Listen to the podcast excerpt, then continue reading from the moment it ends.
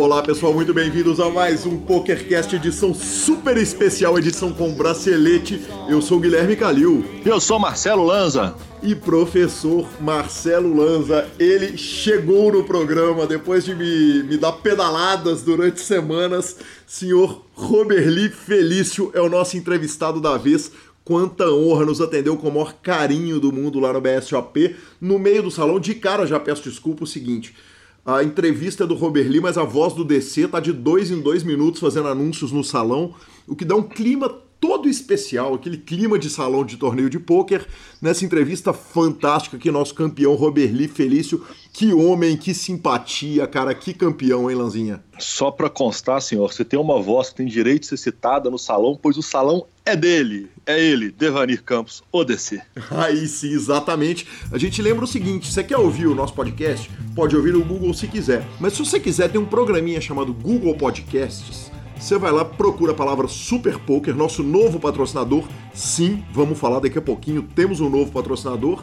O nosso novo patrocinador, Fábio D'Alonso, nos informou o seguinte, que a palavra para procurar é Super Poker. Então entra lá no seu aplicativo de podcasts, procura Super Poker, nos baixe, nos assine, nos indique, nos dê cinco estrelas, perguntas, participações, sugestões, promoções e comentários em geral. Ninguém manda e-mail para nós, hein, Lanzinha?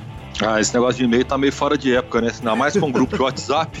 Mas lembrando, caso alguém queira, é pokercast.gruposuperpoker.com.br. O Twitter é o superpoker, só meter a hashtag superpokercast. E também no Facebook, mandou a hashtag, filho. Achamos o seu comentário. E qual que é o nosso grupo de WhatsApp? Aquele grupo que está cada dia maior, com um volume surreal de mensagens, né? Surreal e só se fala de poker lá, professor Marcelo Lanza. O telefone é 031 97518 9609 97518 9609. Quando adicionar a gente, pedir para entrar no grupo, é, já manda o nome e a cidade e faz pelo grupo, cara. Não me manda mensagem no Instagram, não, que vocês me dão trabalho de. Mimimi agora, Tô brincando. entendi. Quem quiser adiciona lá no Instagram Gui Calil, eu adiciono. Vocês me botam pra trabalhar 24 horas pro senhores. Tá louco, hein, Lanzinha? Mas aqui, lembrando também que não precisa de mandar mensagem só para adicionar, não. Se às vezes quiser só mandar um áudio, comentário, críticas, sugestões, pode mandar pelo WhatsApp também, que a gente lê, responde, encaixa, coloca, não tem erro não. Tá tudo liberado. Lady Gil, mais uma vez, segue o jogo. Exatamente, professor Marcelo Lanza Maia, temos um novo patrocinador no PokerCast. Quanta honra, hein? Que retumbem os. É retumbem que eu posso falar? Eu acho que, que é retumbem os tambores. É, retumbem os tambores.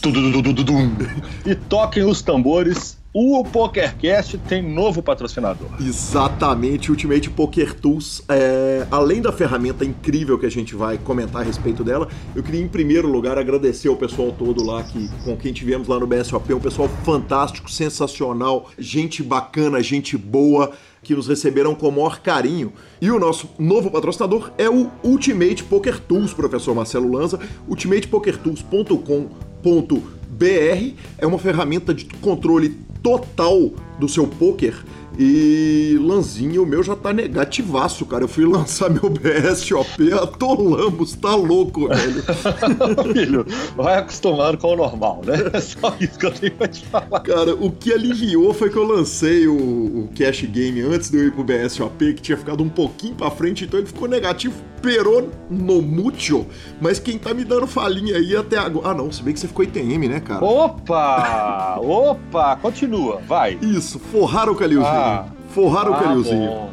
Aí sim. Entendi. Não- Você não tá acostumado com isso, né? Mas é verdade. Meu primeiro torneio arrumamos o ITM. Exato. Pegamos ali 20 left ali, caímos 16, mas também fui também jogar contra a conta do Garrido. Tô de parabéns. Tá de parabéns. Cara, e você já lançou lá no Ultimate Poker Tools? Porque lá você lança todos os seus torneios live, todos os seus torneios online, você lança seu bankroll, você lança as metas do seu mês, cara. É, isso é muito legal, né?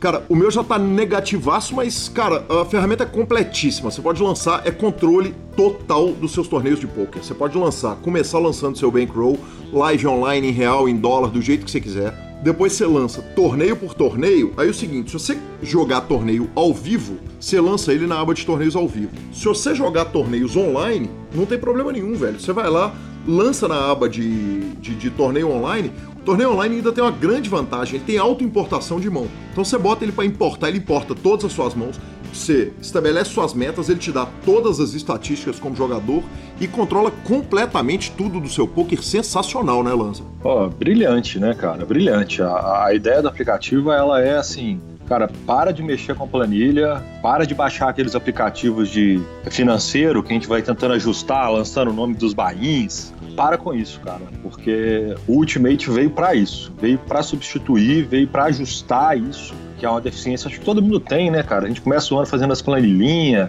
e tal, cara. E o seguinte, a vantagem, né? Vai lá, 30 dias gratuitos pra galera testar a ferramenta, brincar, divertir, colocar, simular, até que acostuma, né? Como qualquer nova ferramenta, você tem que dar uma acostumada na dinâmica, na mexida, depois que você acostuma, você vai ver que fica tranquilo de mexer. Lanzinha, moleza, cara, eu só lamento o meu tá tão negativo e só me deu mais vontade de grindar para positivar essa parada urgente e ficar verdinho em vez de ficar vermelho. Só, só para constar, eu contribuí com um ponto verde no seu negócio. Aí sim, muito obrigado. Aliás, nova funcionalidade em breve, né? Cavaladas. Cavaladas, exato. Vamos pedir para acrescentar cavaladas. Cavaladas, cara. É, apesar de ainda não ter cavaladas no Ultimate Poker Tools, é, já tem aplicativo para time, né, cara? O aplicativo, os donos de time podem entrar, lançar todos os jogadores, ele dá para o dono do time as estatísticas consolidadas de cada jogador. Então a gente é, é, é faz a campanha o seguinte, cara, vá lá, vamos lá, vamos conhecer o Ultimate Poker Tools crie sua conta, loga, ajude quem ajuda o PokerCast e tomem conhecimento dessa ferramenta fantástica e super barata, primeiro mês grátis, depois do primeiro mês, 10 prata por mês, Lanzinha, 10 reais, cara, é muito barato, né? É bizarro, né? Bizarro. É, o preço dela é sensacional, cabe em qualquer bank, qualquer bank. Qualquer um que está grindando 50 centavos de dólar consegue pagar 10 reais por mês para ter esse controle. Então eu acho que é, é, muito justo. Tem essa funcionalidade sim que você falou, que está sendo adicionada do controle total de todos os times, é, que mais para frente a gente vai explicar direitinho como que faz. Exatamente. A gente lembra que quem mantém o PokerCast é quem nos apoia. Então, muito obrigado, Ultimate Poker Tools. Bem-vindo a este programa. Tamo junto, vamos que vamos. E Lanzinha, tivemos árbitro de vídeo no BSOP. Me conta, o que, que é isso, meu irmão? Rapaz, eu falo com você que o sequela tá à toa, ninguém acredita, né? Exatamente. Ninguém acredita. Deixa eu, então, deixa eu falar igual Vai jornalista. Lá. Vai lá. O que aconteceu foi o seguinte: supostamente, para falar igual jornalista, né? supostamente o senhor Kowalski deu um slow roll na mesa da TV no torneio de equipes do BSOP e Sequelita não perdeu o spot, Lanza. Então, você quer falar igual jornalista, não é isso? Sim. O que aconteceu foi o seguinte: no torneio de equipes jogado na, na, na quinta-feira passada, o jogador Kowalski, ao receber par de dama no, no small blind, pensa três minutos e meio antes de pagar o all-in do empréstimo. E na hora que ele dá o call e mostra o dama-dama, o comentarista Gabriel Otranto de imediato já fala: opa, slow roll. Sim. Aí entra o senhor Sequela. Sequela para, confere a jogada, vai pro árbitro de vídeo, na edição, obviamente. Numa edição posterior, edição, claro. Isso. É solicitado o VAR para saber se foi slow roll ou se não foi slow roll. E após conferir o vídeo, Sequela aponta para o meio do gramado falando foi slow roll. O vídeo é sensacional. Quem quiser acompanhar, vai para o YouTube do Super Poker. Tá lá, é engraçadíssimo. A edição ficou brilhante. Parabéns, senhor Eduardo Sequela o senhor é um à toa. Exatamente, cara. Aliás, Lanzinha, por falar, a gente tá dando o Greatest Hits do BSOP, que ainda tá sendo julgado. Na hora que a gente entrou para gravar esse programa, ninguém menos que Neymar Júnior está na mesa da TV, jogando High Roller.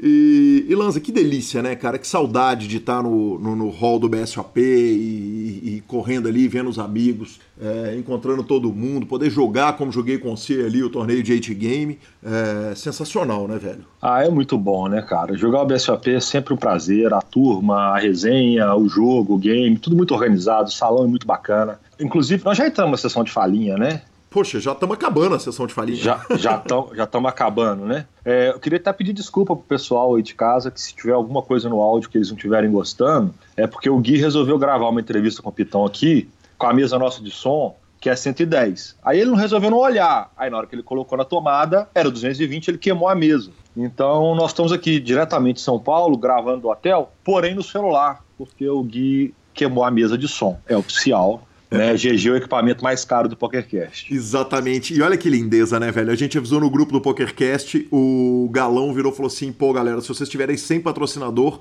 pode avisar que nós vamos fazer uma vaquinha e vamos comprar uma mesa de som para vocês. Sorte que o Ultimate Poker Tools veio voando para suprir essa deficiência aí nossa e nós não vamos precisar arrancar nem um centavo dos nossos ouvintes. É, exatamente. Nós vamos arrumar o dinheiro para nos equiparmos novamente e vamos torcer para que o Gui resolva olhar as próximas voltagens das tomadas que ele colocar. Exatamente, Lanzinha tá tendo uma super promoção de Platinum Pass para cada bain que dá no torneio. O senhor e Dona Gabriela estão arrumando um caminhão de, de, de, de passe para concorrer ao Platinum Pass aí, hein, senhor? Dando bain todos os dias. É verdade. Se tá ruim pra gente, imagina pro senhor que comprou uma bermuda de 50 dólares de banana no site chinês e a bermuda veio pior do que a encomenda, se é que ela conseguiria ser. Vamos segue o jogo, né? Jesus, tem razão, tem toda razão. Lamentável, lamentável. Tem toda razão. E vão direto para as nossas notícias, Landinha. Não, vou só comentar rapidinho. Nós jogamos, eu joguei o 8 Game, né, com você. Infelizmente o senhor caiu. Eu caí em 16 é, premiei no It Game, joguei uma Omaha e meu main event é hoje, né? Que é o. Eu falei que esse BSOP só ia jogar torneios com mais de duas cartas. Uhum. E promessa feita e cumprida até o momento. Hoje vamos para Marrinha, ver o que, que dá para fazer. E, infelizmente, o senhor teve que ir embora e não pôde ficar aqui pra gente brincar mais um tiquinho, né? Não pude, mas aos 45 minutos do segundo tempo, eu tava eu, Dudu Paradinha, Fábio Issa e Joelhada. Os meninos pediram um Uber pra gente ir pro BSOP. E, e o Issa virou pro, pro Dudu e falou assim: Ô Issa, qual que é a placa do carro? Ele virou e falou assim: é águia e borboleta, mas se for invertida é galo e leão. que homem, velho. Uma parada. Gostam de jogos, malandro ou não? Deus me perdoe. Tá louco. Mas e aí, vamos direto pro CBPE, Campeonato Brasileiro por Equipes. O senhor não para de tomar falinhas de todo o Brasil, né, cara? Justiça, justo, né? A gente tem que aceitar que, infelizmente, o resultado não foi dos melhores. Mas eu gosto de falar que eu caí atirando, né? Eu caí, caímos, mas caímos atirando. É, foi um torneio bem difícil, um torneio onde, mais uma vez, a conta de Minas não regulou. É, apesar de termos feito três dos 20 pontos possíveis de Omaha, os, os torneios têm handed. Para quem não sabe, o brasileiro de equipes hoje, esse ano, foi um formato, uma mesa five-handed, Holden, uma vez a Five Handed de Omaha, é, dois HUs e três Ten Handed. E os Ten Handed estavam muito difíceis e nós perdemos incríveis 7 ou 8 70-30, não classificamos ali por um ponto, mais uma vez. E não classificamos Minas Gerais, Distrito Federal, Rio Grande do Sul, Rio de Janeiro, quer dizer, você vê que o negócio estava assim, por cinco pontos a mais, você pulava de não classificado para sexto lugar. Foi uma coisa bem louca.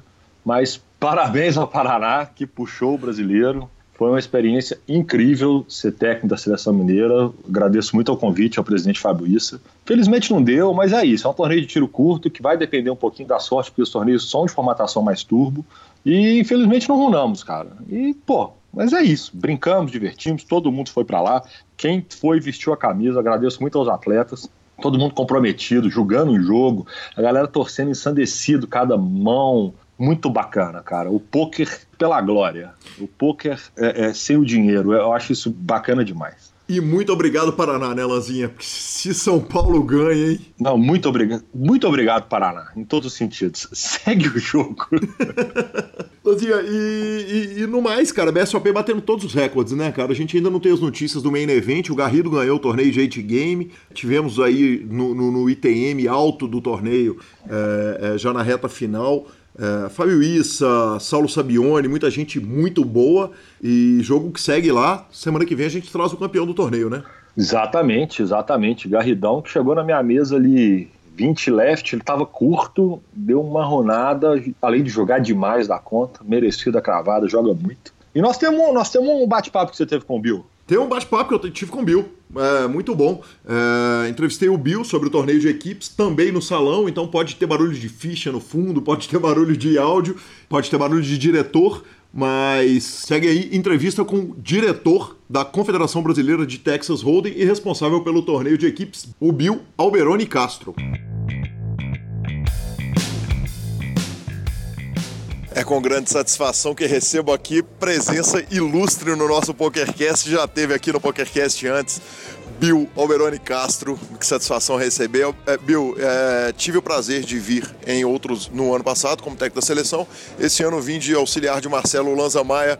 Não deu bom para a seleção mineira, mas que torneio maravilhoso mais uma vez. Antes de tudo, parabéns. E tivemos mudanças, né, Bill? Exatamente. Obrigado novamente pela presença, sempre presença ilustre. E já, disse pra, já te disse que a energia que você traz para o CBPE é única e, e, e, não quero que deixe de vir, porque sempre quando está aqui dá tudo certo. Bom, tivemos sim algumas mudanças legais, que o resultado foi muito positivo. 20, 20 é, equipes, recorde do CBPE, e isso foi muito legal. Uma outra coisa muito legal que teve um feedback positivaço foi a cobertura com cartas abertas. Sensacional. Isso foi muito legal. Então, ficamos muito felizes. Bill, é, com relação a pontuações, teve mudanças? Porque an ano passado era Six Max, Nine Max e Pot Limit Omaha. Como é que foi a, a, como é que impactou essa mudança que, é, que foi feita aqui no torneio? Olha, a gente achou que, uh, primeiro, de 18 equipes que a gente teve o ano passado para 20, era impossível manter a mesma estrutura, porque não batia os números de, é, das modalidades com a quantidade de jogadores. Então a gente teve que trazer para 5 Max, porque eram 20, 20 para dar certinho, é, e o Nine Handed da primeira fase colocar 10 Handed. Com essa mudança, a gente teve que alterar também a pontuação. A pontua, alterando a pontuação e tendo mais é, equipes, o número de pontos aumentou. E essa, e essa mudança foi legal, porque parece, a gente vai analisar, eu vou analisar agora depois os números bonitinho, mas que deu mais, mais ação, mais rivalidade, isso é muito legal. Bill, é, Paraná campeão, São Paulo vice-campeão, quer dizer, duas seleções que eram é, é, super favoritas para o título, claro que ficou de, de, fora muita gente boa, nós, Minas Gerais, o Rio de Janeiro, o Rio Grande do Sul também ficou de fora. É, cara, se São Paulo ganha de novo, ninguém aguenta, né? era essa, era essa que os bastidores estavam falando, porque enquanto eles ficaram na frente, já, já deu para sentir o que, que ia acontecer aqui no salão. Eles ficaram uma boa parte do segundo dia ali na reta final na frente, torcendo para o Paraná. Foi no último heads up que Paraná puxou a, a, o torneio. E nossa, eles estavam nas nuvens, bagunçando bastante e tirando sarro de todo mundo. Então, se eles ganham realmente, ia ser uma. ia, ia ser difícil aguentar o pessoal. Ô Bill, para finalizar, uma pergunta daquelas na fogueira para você. Conta a lenda que Paraná passou na frente e São Paulo chamou o Paraná para aumentar o bet com relação à, aposta paralela que eles tinham no torneio. Verdade ou mentira, Bill? Putz, pior que essa eu não consigo confirmar, né? Que como eu saio de bet para todo lado ali, é, eu não fico sabendo dos detalhes, mas a briga tava acirradíssima é, entre eles ali, porque antes é, o Paraná sempre bateu. É, quem acompanhou os outros CBPS, Paraná bateu na trave muitas vezes, né? Chegou na reta final ali, às vezes ganhando e tal e todo mundo estava achando que ia ser mais um ano de reta final do Paraná sem morrendo na praia.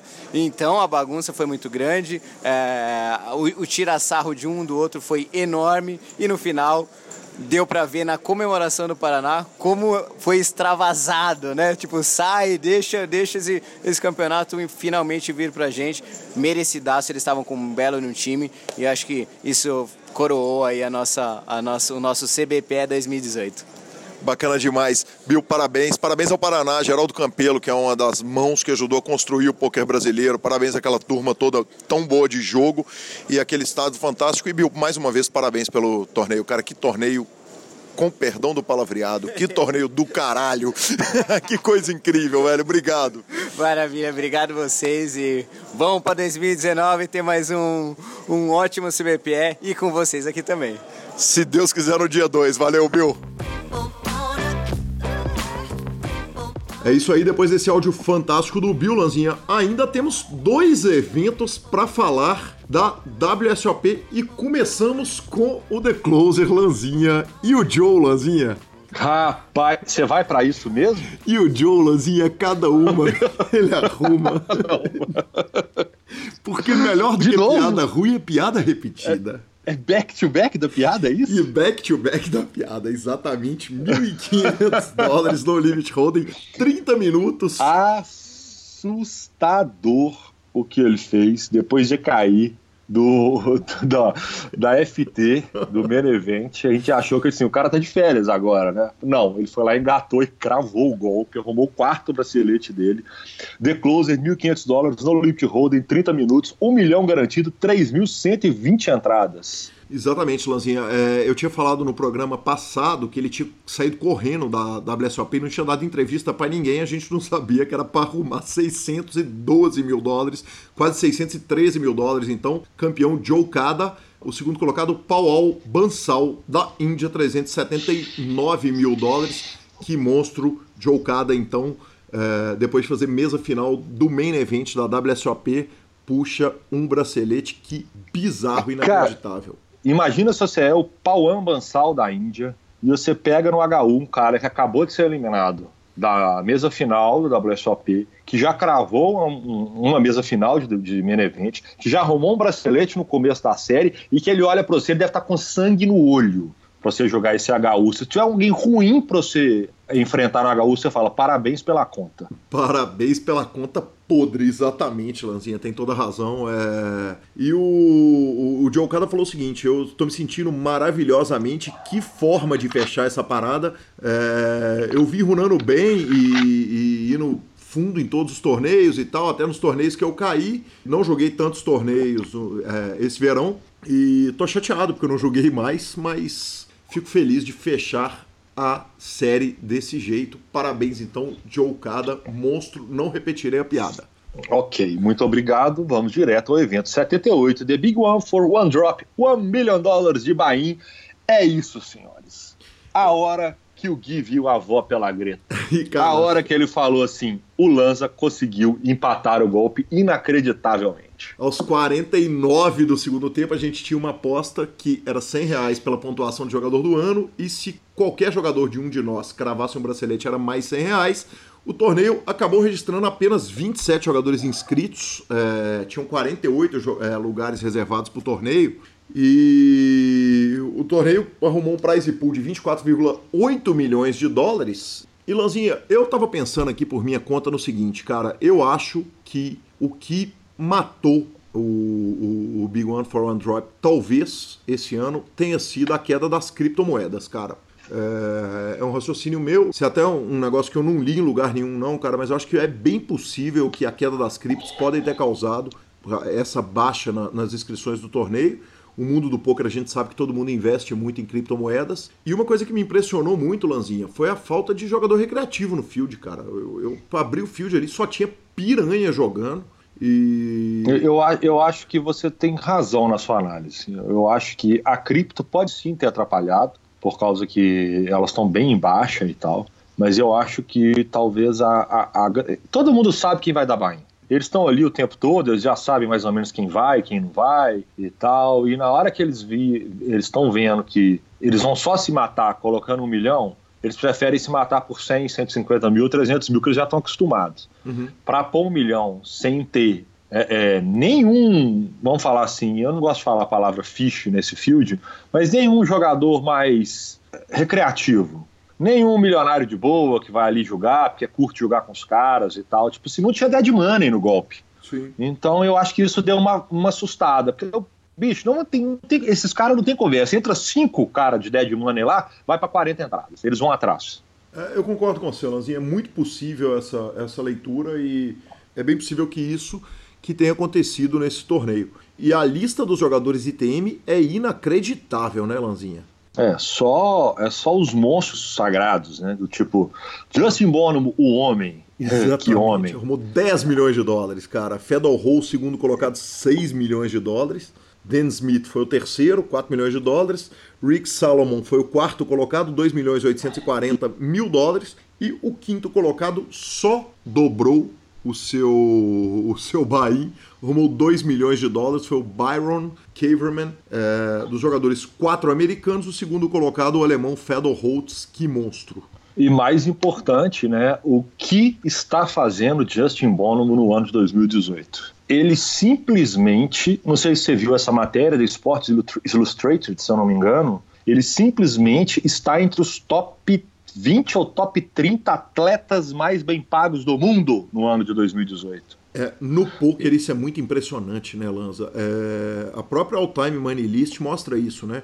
É, há seis meses atrás, o Justin Bonomo era 14 colocado na lista de, de, de All Time Money List. Neste momento, Vai. ele é o primeiro colocado, 3 milhões acima de Daniel Negrano, pouco mais do que isso, com 43 quase milhões de dólares. Segundo colocado, sim, Daniel Negrano, é, o canadense, tem 39 milhões de dólares. E terceiro colocado, Eric Seidel.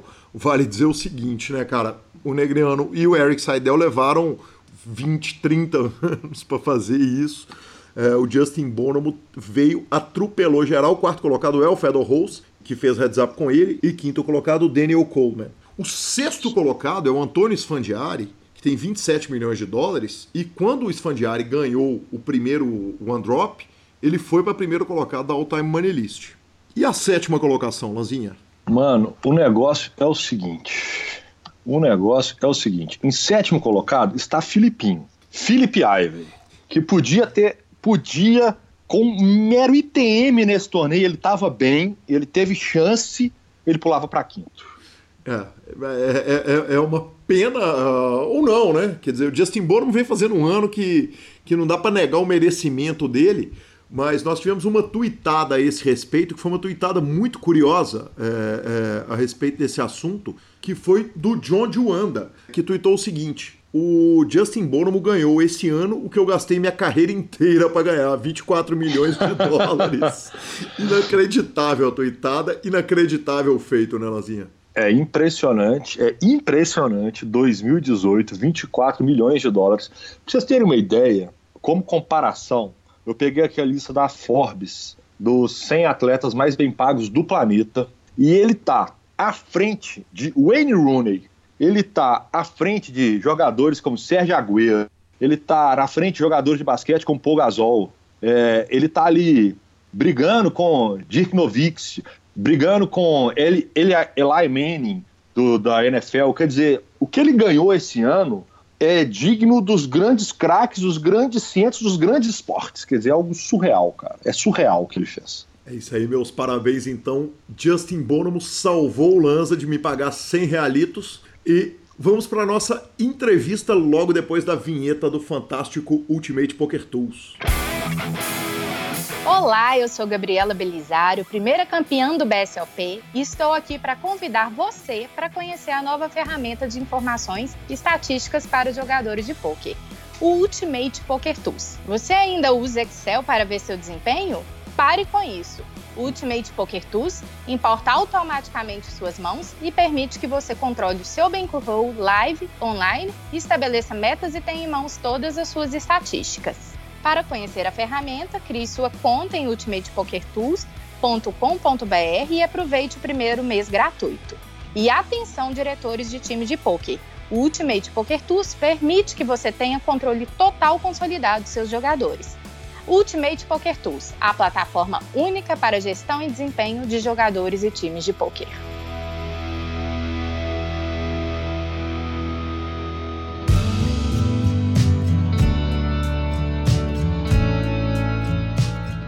Olá pessoal, estamos de volta com mais um PokerCast do Grupo Super Poker. Eu tenho aqui o prazer de receber ele, ninguém menos que o homem que escreveu uma importante página na história do poker brasileiro, Roberli Felício, que ganhou nada menos do que um milhão de dólares num torneio que tinha só 13.070 entradas. Antes de tudo, muito bem-vindo, Roberli, que satisfação estar tá te recebendo aqui no PokerCast. Guilherme, abraço para você, abraço a todo o pessoal que está acompanhando a gente.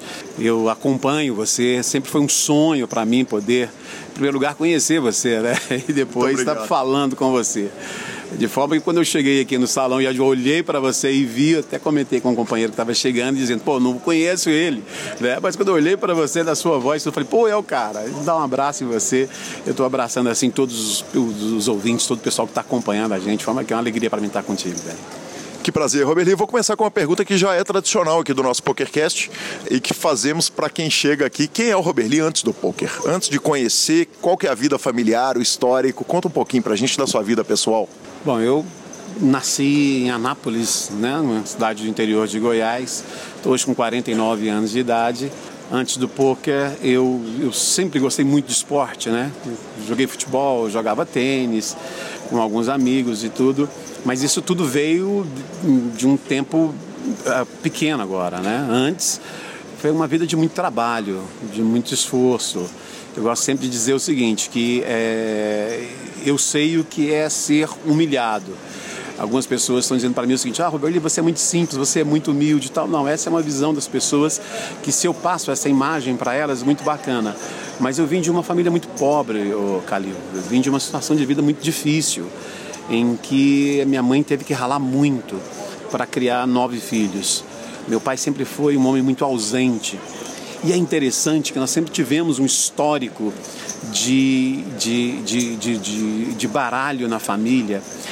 E o meu pai jogava muito, ele gostava muito de jogar, mas era outro jogo, jogava muito cacheta e cachetão, essas coisas, e, e às vezes ficava muito ausente de casa.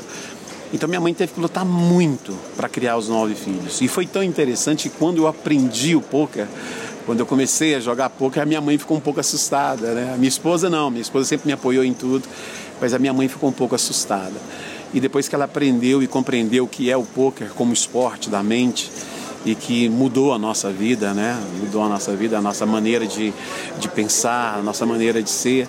E isso foi muito, foi muito bom. Então é isso. Eu me casei muito cedo, casei com, com 18 anos, conheci minha esposa com 15 para 16 e de maneira que estamos hoje com 30 anos de casado, cara. Casei com 18, estou com 49, tenho dois filhos maravilhosos, tenho um neto maravilhoso. E é isso. E hoje estamos aí como campeão mundial de poker.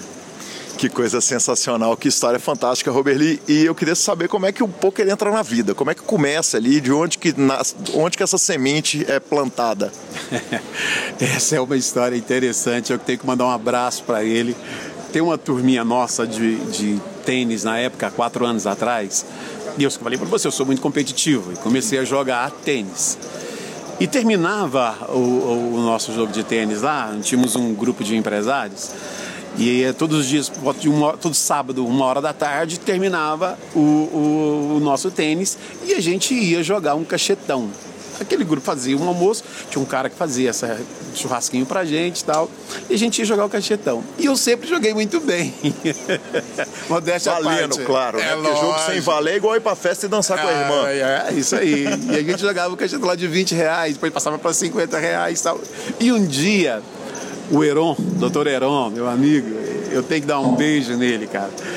Ele falou: Não, vamos fazer o seguinte, nós vamos jogar é pôquer. Porque esse negócio de cachetão não dá, não. Porque o, o Roberto tá ganhando e tal, tal, tal. Eu falei: Ó, esse jogo aí eu não sei jogar, não. E eu vi os caras jogando, né? E quando eu vi os caras jogando aquilo, eu me interessei. Achei fantástico o jogo. Por quê? Porque era muito desafiador ver eles jogando, né? E aí eu comecei a estudar, comecei a, a, a procurar. E o primeiro, a primeira coisa que eu aprendi no poker foi com um tutorial da ESPN. Desculpa, cara, se quiser claro. cortar aí, manda Não, bala. Está louco, pelo amor de Deus, o, o, formato é nosso, o Rebeli, o tempo é nosso, é o tempo que você tiver para nos dar. Que, que, que... É, então é isso. Aí eu, eu, eu achei no YouTube uns tutoriais de 20 minutos da ESPN com, é, é, como é que é o nome dele? O Aguiar? Ari. Ari Aguiar. Uhum.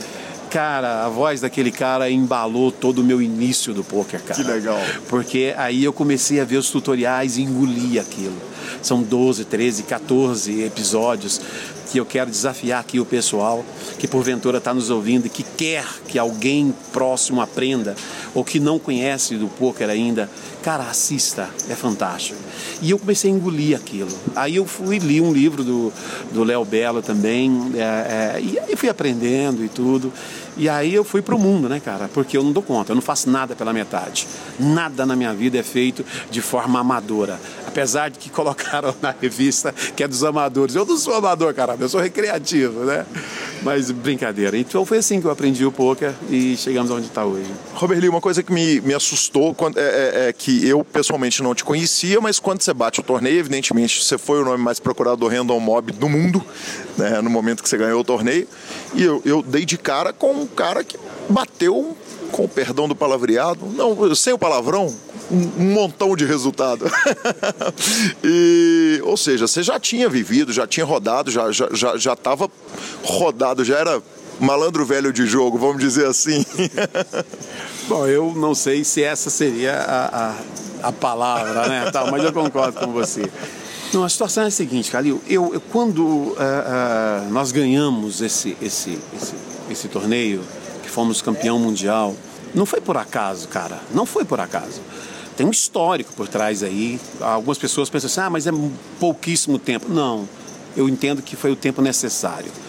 Cada um de nós tem um tempo necessário para aquilo que faz. O meu tempo foi esse. Eu não fiquei durante esses quatro anos brincando de pôquer. Eu não fiquei durante esses quatro anos pegando um recurso meu, particular, da minha empresa e colocando isso para brincar. Não, eu nunca fiz isso. Eu, eu, tudo que eu faço, eu faço com muita seriedade.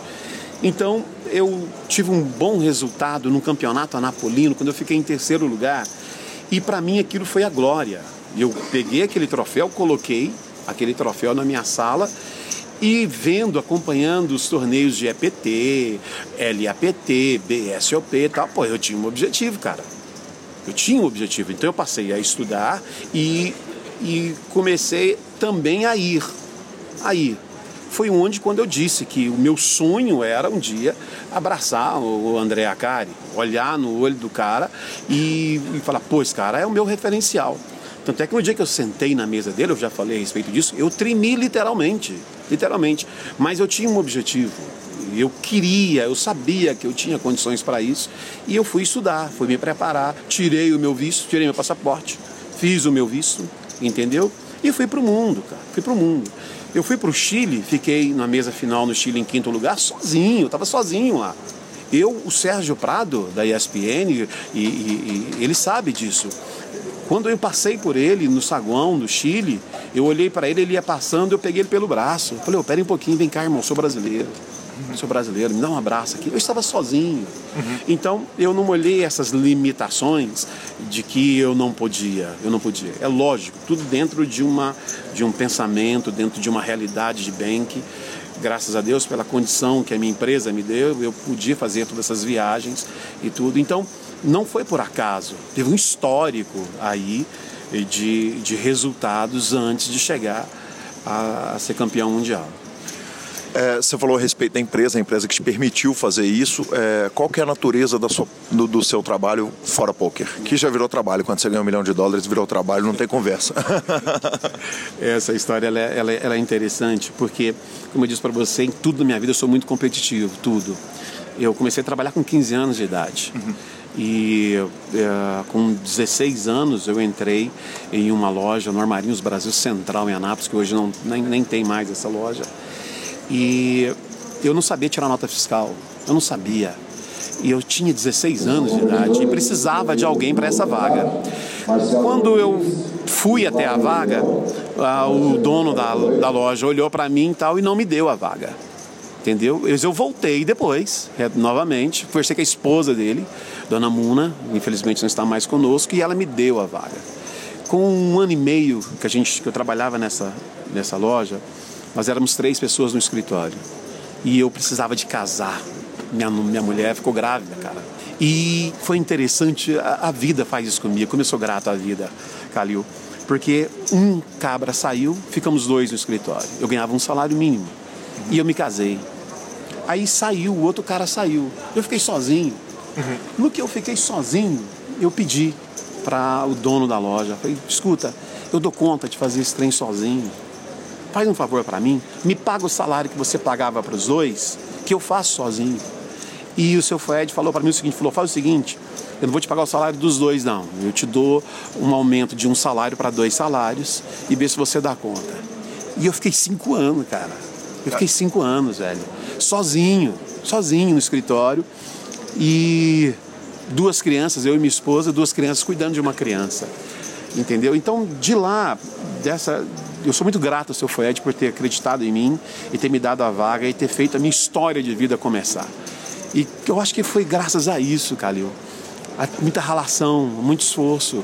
E aí eu comecei é, trabalhando lá e aí eu vi um surgiu uma vaguinha de um sacolãozinho para ser vendido no bairro onde eu morava na Vila Fabril e eu fui lá e comprei, cara. Comprei, minha mulher ficou tomando conta. O Isaac, meu filho, que hoje tem 24 anos de idade, foi criado embaixo desse balcão. Então, Calil, tudo que, tudo que aconteceu hoje com a gente, nós estávamos preparados para isso, cara. Você tem que estar preparado para isso tudo, entendeu? E desse sacolãozinho a gente foi crescendo e tal. E aí eu comecei a trabalhar. Um dia eu imaginei que eu dava conta de ser repórter. ah, cara, é demais. E aí começou a minha história de empresário. Porque eu fui ser repórter em uma rádio e eu precisava de um patrocínio, cara, para poder manter. Saí da loja do seu Flued, tinha meu sacolãozinho, fui trabalhar nesse local e de lá é, é, tudo começou porque aí eu tive o patrocínio do Arroz do Tati, um grande amigo meu, e que eu sou muito grato a ele também. E esse cara trabalhava com um processo de licitação para governo, e eu passei a ser o representante dele. E aí, depois de um tempo, eu pedi para ele, falei, Tati, eu vendo arroz para você, eu não posso vender o feijão para mim e o macarrão e tal, e eu vou tentar alguma coisa nesse sentido. E ele falou, cara, você está liberado para fazer vendo arroz para mim, você pode vender outras coisas para você. E aí começou. Aí eu criei a RM em 12 de agosto de 1998 e hoje nós estamos em 2018 com mais de 200 funcionários e esse é o nosso ramo principal. Nós temos, administro restaurantes comunitários em Brasília, no estado de Goiás, é, mexemos com a parte de construção e também com a administração de cozinhas em presídio e tal. E os negócios estão indo. Meus dois maiores sócios são meus dois filhos, então hoje me dá a condição de poder estar tá podendo desenvolver o meu esporte com tranquilidade a sua relação com a comunidade do poker ficou muito clara para mim. A gente andou aqui no salão e para a gente chegar aqui e sentar para fazer entrevista, nós demoramos 10 minutos. Eu fiquei de fotógrafo ali com o maior prazer do mundo durante 10 minutos, batendo foto com todo mundo que queria. Ser fantástico. Você trouxe o bracelete para as fotos ficarem mais legais e para dividir isso com a comunidade do poker brasileiro. E lá na empresa, quando você chegou lá com os funcionários e tal, como é que foi? O, pô, o chefe é campeão do mundo, cara. O chefe já tinha uma vida boa e arrumou mais um milhão de dólares. Como é que foi isso aí? Ai, Calil, isso é, isso é, isso é interessante. Não mudou muito para mim, por quê? Porque essa é a minha vida. Uhum. A minha vida sempre foi relacionada muito próxima com os meus, meus funcionários, com os profissionais que trabalham comigo. Então, todas as unidades onde a gente tem, os restaurantes comunitários principalmente, que cada restaurante desse a gente tem uma média de 30 profissionais trabalhando, sempre foi muito próximo comigo. Porque eu gosto de ir nas minhas unidades, eu chego, sento e faço a minha refeição junto com todos os comensais que estão naquele restaurante. Não é porque o restaurante é de um real ou de dois reais que eu não faço a minha refeição lá. Eu faço a minha refeição nesses locais de vez em quando, quando estou viajando. Eu já gosto, eu gosto de dizer o seguinte, ô Calil. Eu sei o que é padecer necessidade, mas eu sei também o que é ter abundância. Eu sei, é, é, esses mundos para mim, eles não são tão distantes.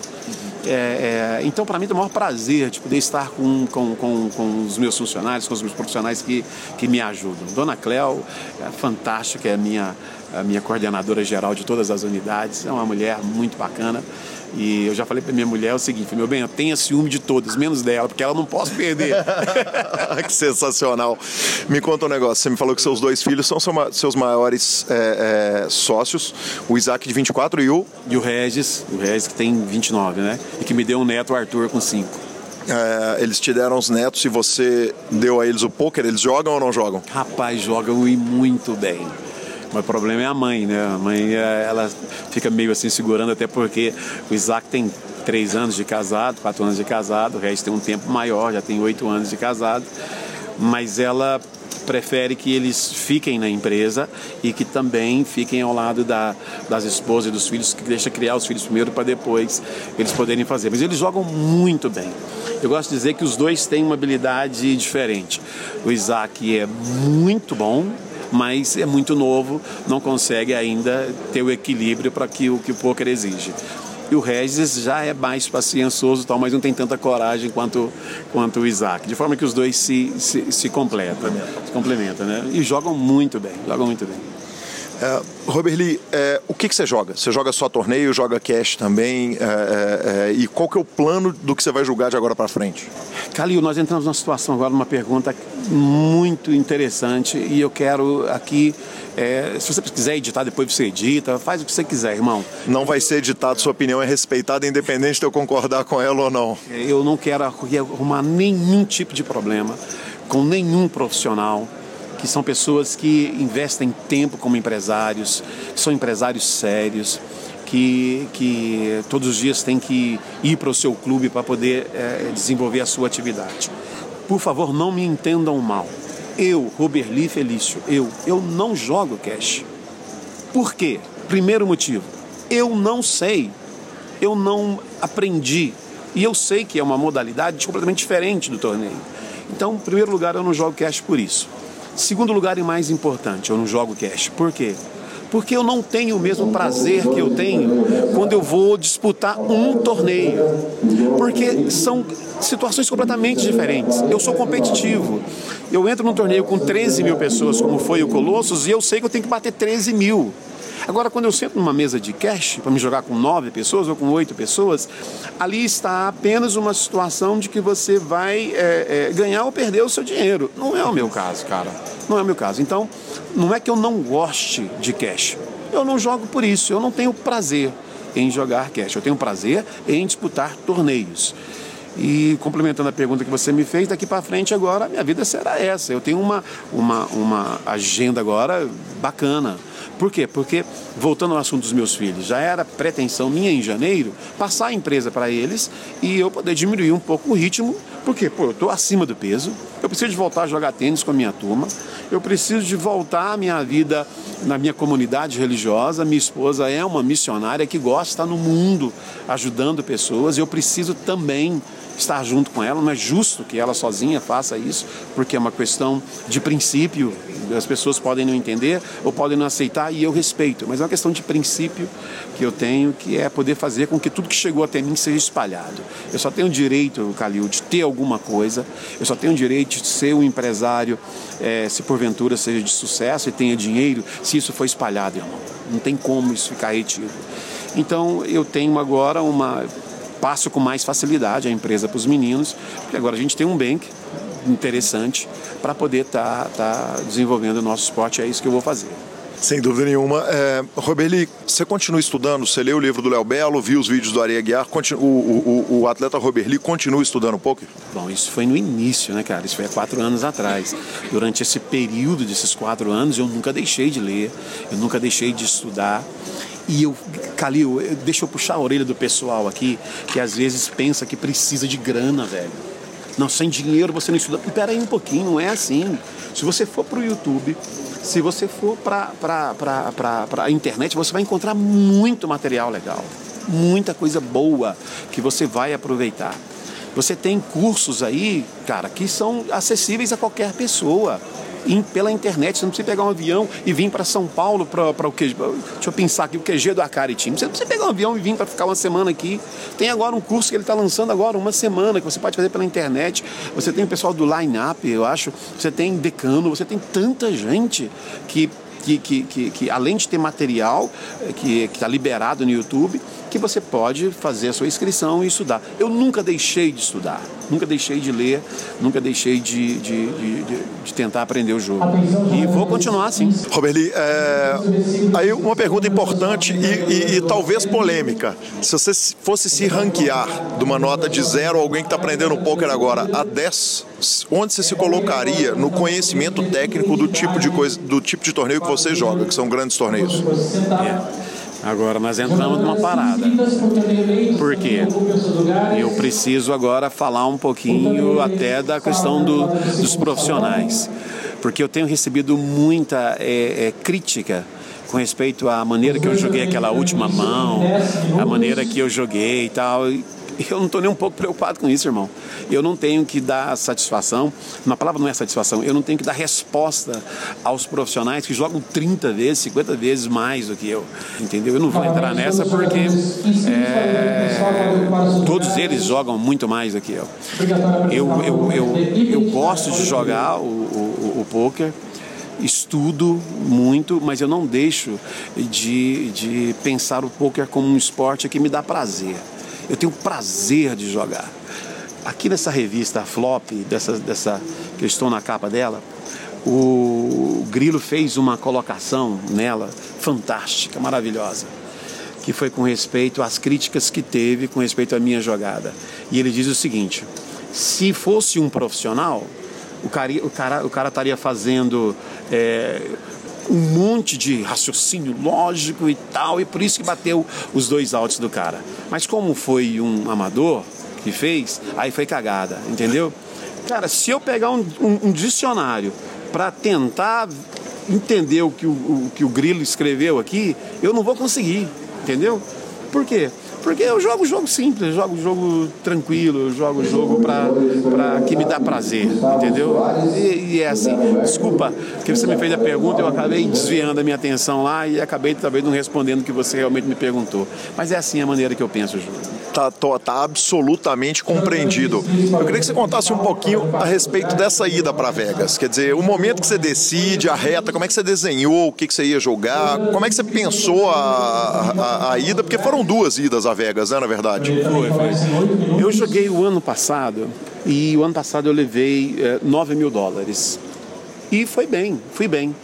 Joguei os torneios paralelos, tal, joguei apenas dois torneios da WSOP, foi um de mil e um de mil e quinhentos dólares, então foi legal. Então esse ano eu resolvi fazer a mesma coisa.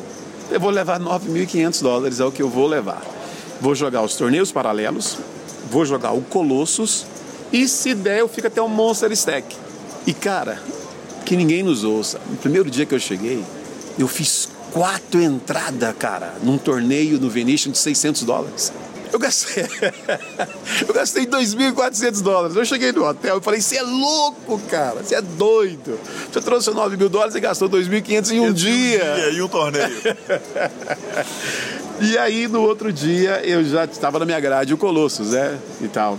Então, eu tinha feito essa programação, que era de levar esses 9 mil dólares e tinha essa programação grade que eu já tinha feito, que era jogar uma entrada só nesse, no Venetian, jogar o Colossus e depois jogar somente os torneios paralelos. De forma que o meu pensamento era, se eu conseguir voltar com o que eu tô levando, já é um ótimo resultado. Claro. Entendeu? Então é isso que eu fiz.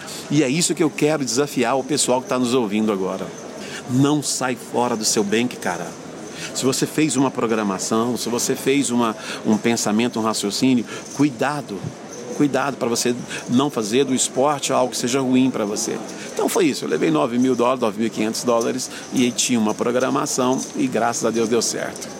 Aí começa o torneio, quer dizer, um, um, torneio gigantesco, impressionante, um field de tamanho inacreditável. Eu, eu queria que você, que você me contasse, eu não quero saber como é que foram os dias de torneio, porque dia de torneio é sempre igual. Eu quero que você me conte como é que foram as noites do torneio. Quando você chegava no hotel e falava, passei, passei de novo, passei de novo. E como é, como é que era, como é que era a relação em casa, como é que era a sua noite de sono, tinha que tomar uma cerveja para dormir, ou não precisava, um remedinho, como é que foi a história? Bacana bacana. É, eu, eu, eu fui é, colocando isso nas minhas redes sociais, né? No primeiro dia, quando nós passamos, e foi interessante, Calil, porque quando eu comecei o Colossus, logo na minha primeira nós não estamos acostumados a jogar com 5 mil fichas. Sim. Logo no primeiro, segundo nível, eu tava com 1.500 fichas, cara. Eu olhei para aquilo e falei, porra, meu, como é que eu vou jogar isso aqui? Como é que joga, como é que joga com tanto pouca ficha? Mas aí com paciência e tal, e fui aprendendo a lidar com um stack baixo e conseguimos ir passando. Então eu fui colocando nas minhas redes sociais. Quando eu passei o primeiro dia, foi fantástico. Por quê? Porque já havia premiação do primeiro dia.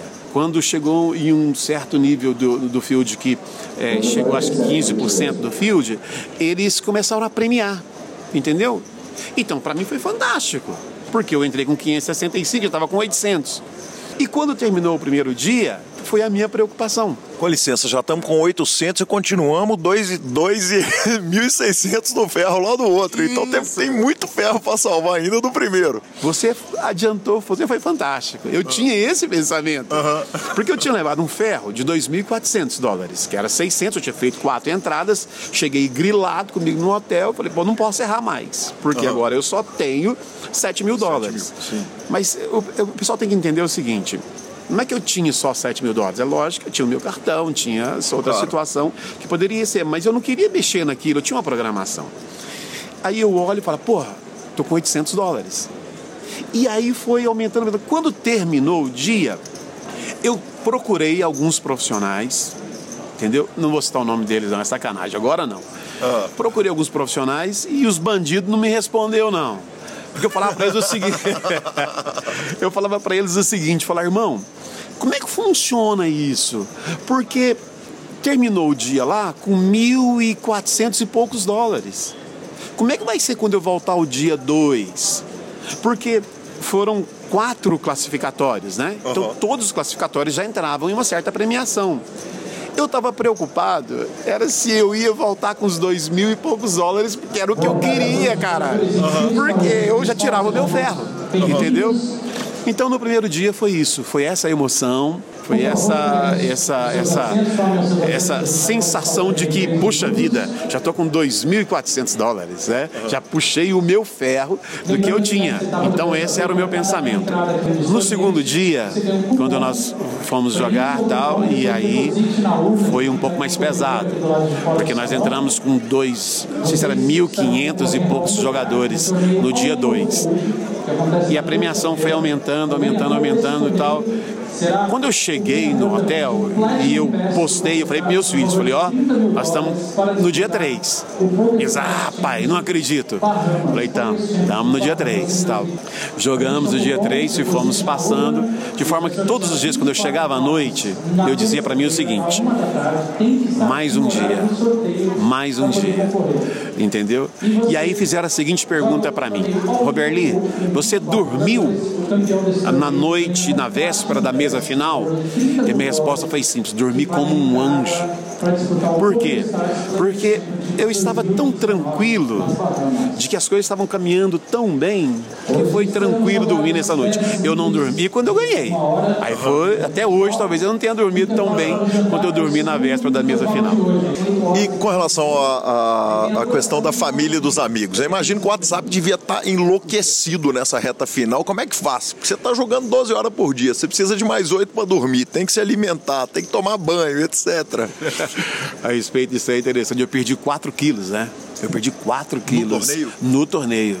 Porque Meu eu não Deus. comia, cara. Eu não comia. Pelo amor de Deus, não façam isso. Não façam isso. Eu não comia. Por quê? O torneio começava às 10 horas da manhã entendeu? Eu acordava no hotel e eu não costumo, não, não me consigo me acostumar com o café da manhã americano. Eu não, não conseguia, eu não aguentava mais co, comer omelete porque era uma coisa que eu sabia falar. Uhum. Eu, tinha que, eu tinha que pedir aquela porra. Eu chegava lá, olhava aquele monte de trem em inglês lá. A única coisa que eu sabia era omelete, omelete entendeu? Omelete. Era omelete. E aí eu aprendi também, jogando no Google, né, que a palavra presunto é M. Uhum. Aí um dia eu melhorei, né? Falei, ó, oh, coloca M no meu omelete. Então eu não comia, cara. E eu fui emagrecendo e tal. Mas, Calil, foi tão interessante, porque quando eu chegava no hotel e eu ligava meu celular, aquela quantidade enorme de pessoas mandando mensagens para mim e tal, você não sabe o quanto que isso foi importante. Você disse no início da nossa matéria que nós estamos 10 minutos para chegar até aqui. Todas essas pessoas que me abraçaram, velho, todas, todas elas, todas elas. Quando eu cheguei na mesa final, eu tinha convicção, certeza de que essas pessoas que me abraçaram de lá para cá, que todas elas são amadores. Não sei se tinha algum profissional, todas elas são amadoras. Eu sabia que esses caras estavam torcendo por mim. Eu sabia que essa turma estava passando. Então, quando eu abraço esses caras ali, quando eu faço questão de pegar o bracelete e falo para eles, não, pega, é de vocês, é de vocês. Porque é dessa turma é deles. Eu, a, a minha calma e a minha tranquilidade Ela veio porque eu sabia que tinha um grupo de pessoas bacanas, amadoras, recreativas, que estavam torcendo demais por mim, Calil. Por, demais. Então eu carregava comigo essa responsabilidade. E essa responsabilidade ela era tão prazerosa que não me deixou ficar, em momento algum, preocupado ou com pressão eu sentia esse abraço, eu sentia esse calor da turma mesmo distante, cara, e mesmo distante. Velho, esse menino não tem ideia o Grilo não tem ideia do quanto que ele foi importante para mim. Grilo é o repórter do, do Super Poker. Gabriel Grilo, do Super Poker, Isso. exatamente, que está aqui, inclusive, depois daquele trabalho todo, trabalhou mais do que a gente de turismo do Mojave e está aqui cobrindo o salão já de novo. É isso, menino, não tem ideia não tem ideia do quanto que ele foi importante para mim de ver ele torcendo por mim e sendo profissional porque vocês não sabem disso, mas na mesa semifinal, quando eu tive uma pancada enorme lá e eu acertei aquela, aquela parada do cara trincar a dama e eu com mais errei, e no Runner Runner a gente fez aquele flush, não tinha ninguém. Não tinha nenhum brasileiro, não, irmão. Só tava ele. Só tava ele do meu lado. E eu olhei para ele e eu falei: Vamos, caramba! Vamos, vamos, vamos! E ele se manteve Profissional. Profissional. Tá Filho da puta. que sensacional. Roberli, é, quem está ouvindo o podcast, podcast em áudio, não tem como ter a imagem que eu tive, mas é, é, você já me contou dois casos que me arrepiaram e em outros dois momentos da entrevista você chorou literalmente seu olho encheu de lágrima e você chorou. esse emocional aflorado, é, é, ele é considerado, por exemplo, os dinamarqueses que sentem pouco emoção, ao contrário de nós brasileiros, isso é considerado uma característica boa para o jogo. O seu emocional, é, ele afeta no seu jogo de alguma forma? Como que afeta isso no sentido de, de, de, de no, no, no, seu jogo, no seu dia a dia? É, Calil, eu, eu, eu preciso fazer terapia, velho. Eu preciso fazer. Por quê? Todo mundo precisa, porque, né? porque apesar de ser muito sanguíneo, de ser assim muito, eh, muito sangue, eu, eu é, quando eu estou na mesa, quando eu estou jogando, tudo muda, tudo muda. Quando eu estou na mesa, eu desligo meu celular, só ligo mesmo no intervalo e hum, essa palavra tilt, eu não sei nem o que, que é isso entendeu? Procuro. Porque se não deu, não deu, entendeu? Ontem mesmo o Thiago Camilo, parece com você pra caramba, vocês dois, me deu uma já, pancada. Já falinha? Que o malandro me deu uma pancada ontem de um vala-vala, ele com vala rei.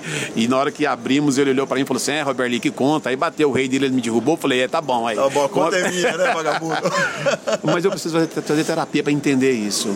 Quando eu estou é, jogando, eu estou na mesa, estou disputando um torneio e tal, eu tenho um objetivo e quando eu tenho esse objetivo, eu procuro é, me concentrar o máximo possível dentro dele e eu não levo emoção para a mesa. Emoção para a mesa eu não levo. Eu levo a responsabilidade para a mesa de ter que, no caso que foi aquela mesa final, de, de ganhar, de vencer. Mas hora nenhuma o emocional entrou nessa, nessa mesa final. Tanto é que as pessoas me perguntam assim, Robert Lee, e a dancinha do japonês? Eu não vi, cara. Era a minha próxima pergunta. A minha pergunta é o seguinte: o adversário está comemorando antes de bater. Primeiro, o seguinte, vai ter falta de superstição lá longe, né? Porque o cara não acreditar em zica de comemorar antes da hora. E a segunda é isso: ele comemora antes da hora. Você nem viu? Não vi. Eu não vi. As pessoas, por mais que eu olhe, eu sempre olho, aquilo é um sonho, não vou esquecer jamais. Eu fico vendo a minha reação, colocando a mesa na, a mão na cadeira da mesa, atrás da cadeira, olhando ele dançando e tal, tal, tal. Calil, eu não vi. Aquela reação minha não é reação de tristeza, não é reação de ai, ah, não, não, não. Eu não vi o cara. Se você vê realmente a, a filmagem, a imagem, você vai ver o tempo todo eu olhando para a mesa. Eu não consegui ver. Se você tivesse visto, você ia criar uma antipatia instantânea, te daria raiva, quer dizer, um cara num momento daquele, o cara tá, tá tratando o negócio como ironia, uma brincadeira? Não, de jeito nenhum. Porque eu aprendi uma coisa na vida que é respeitar as pessoas nas suas individualidades. É a, é a reação dele natural. Eu acho que eles não.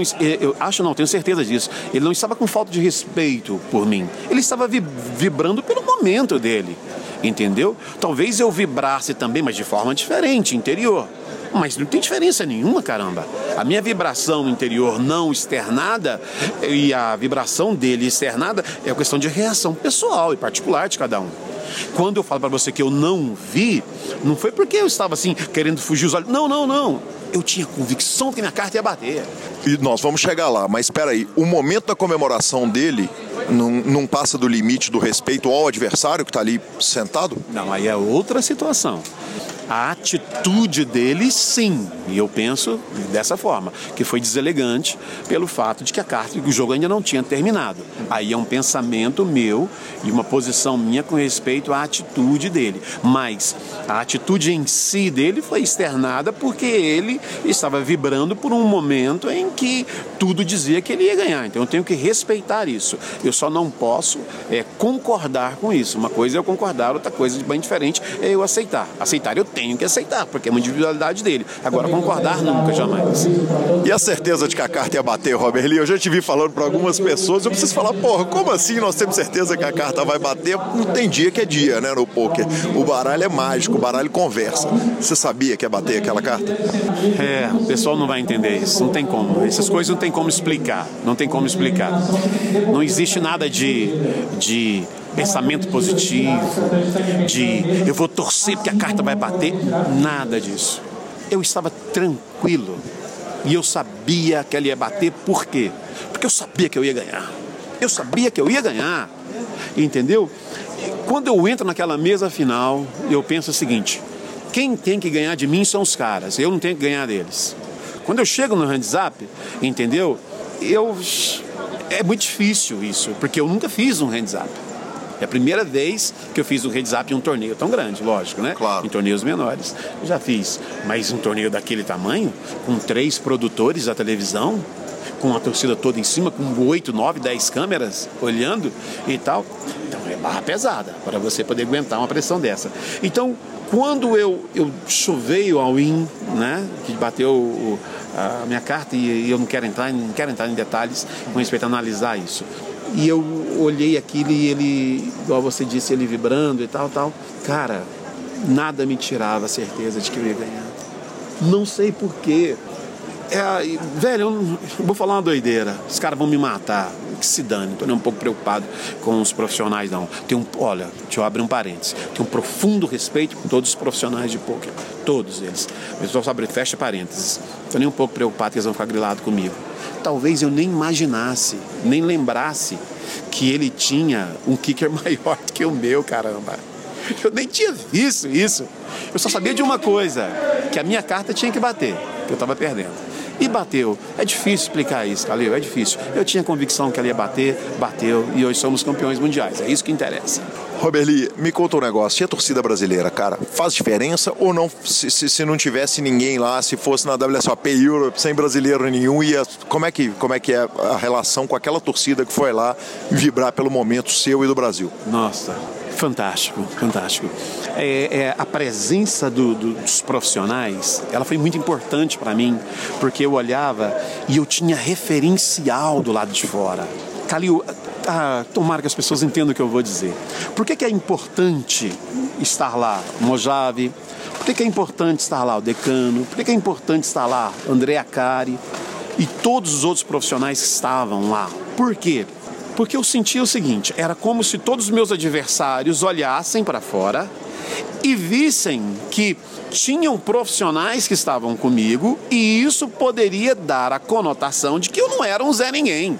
Eu tinha esse pensamento.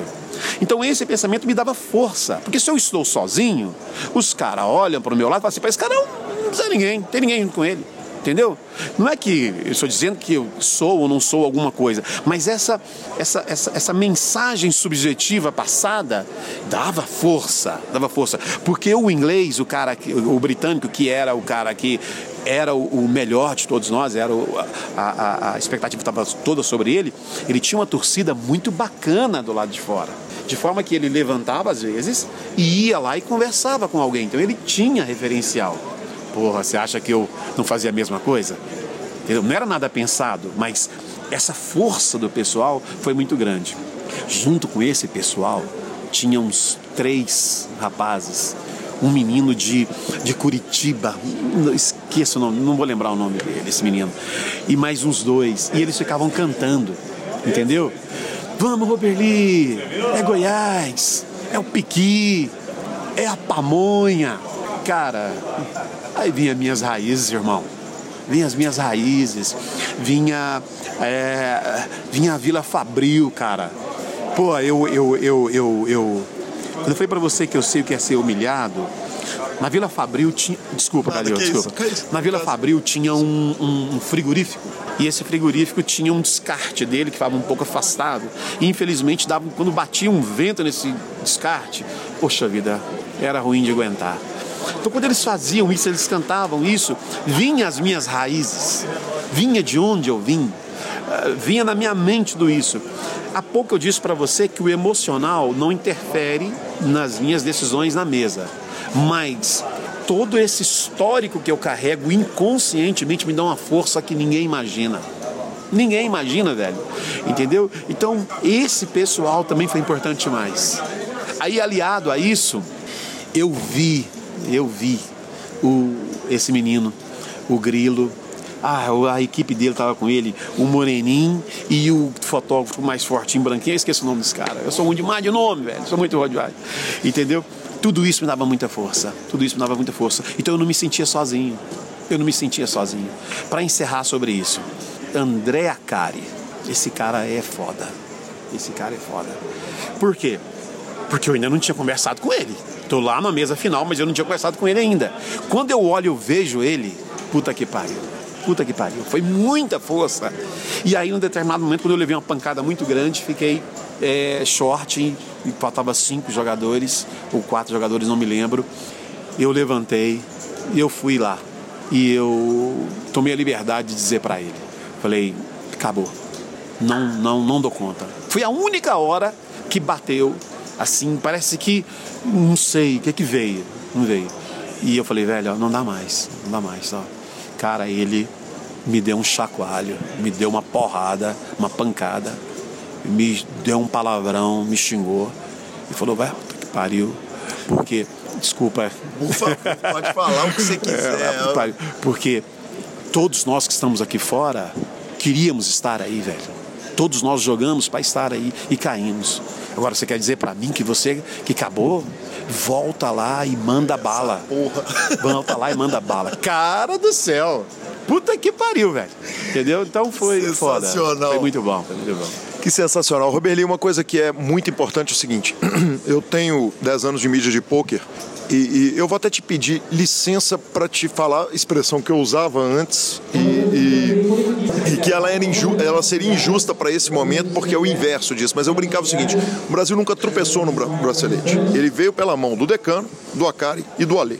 E no momento que a Confederação Brasileira de Texas Hold'em está no Jogue Poker Faça Amigos, pare de dar aula na mesa, traga gente nova para o poker, o Brasil traz, como disse você, amador não, recreativo. Isso. Recreativo, um jogador recreativo, mas um jogador que é embaixador para o jogo, que quer falar, que está afim de falar, que está afim de conversar, que, que é, cara, é o sonho do jogador amador que olha e fala, cara, eu quero ser o Roberli, porque para ser o Acari eu vou, eu vou ter que abrir mão de tudo da minha vida.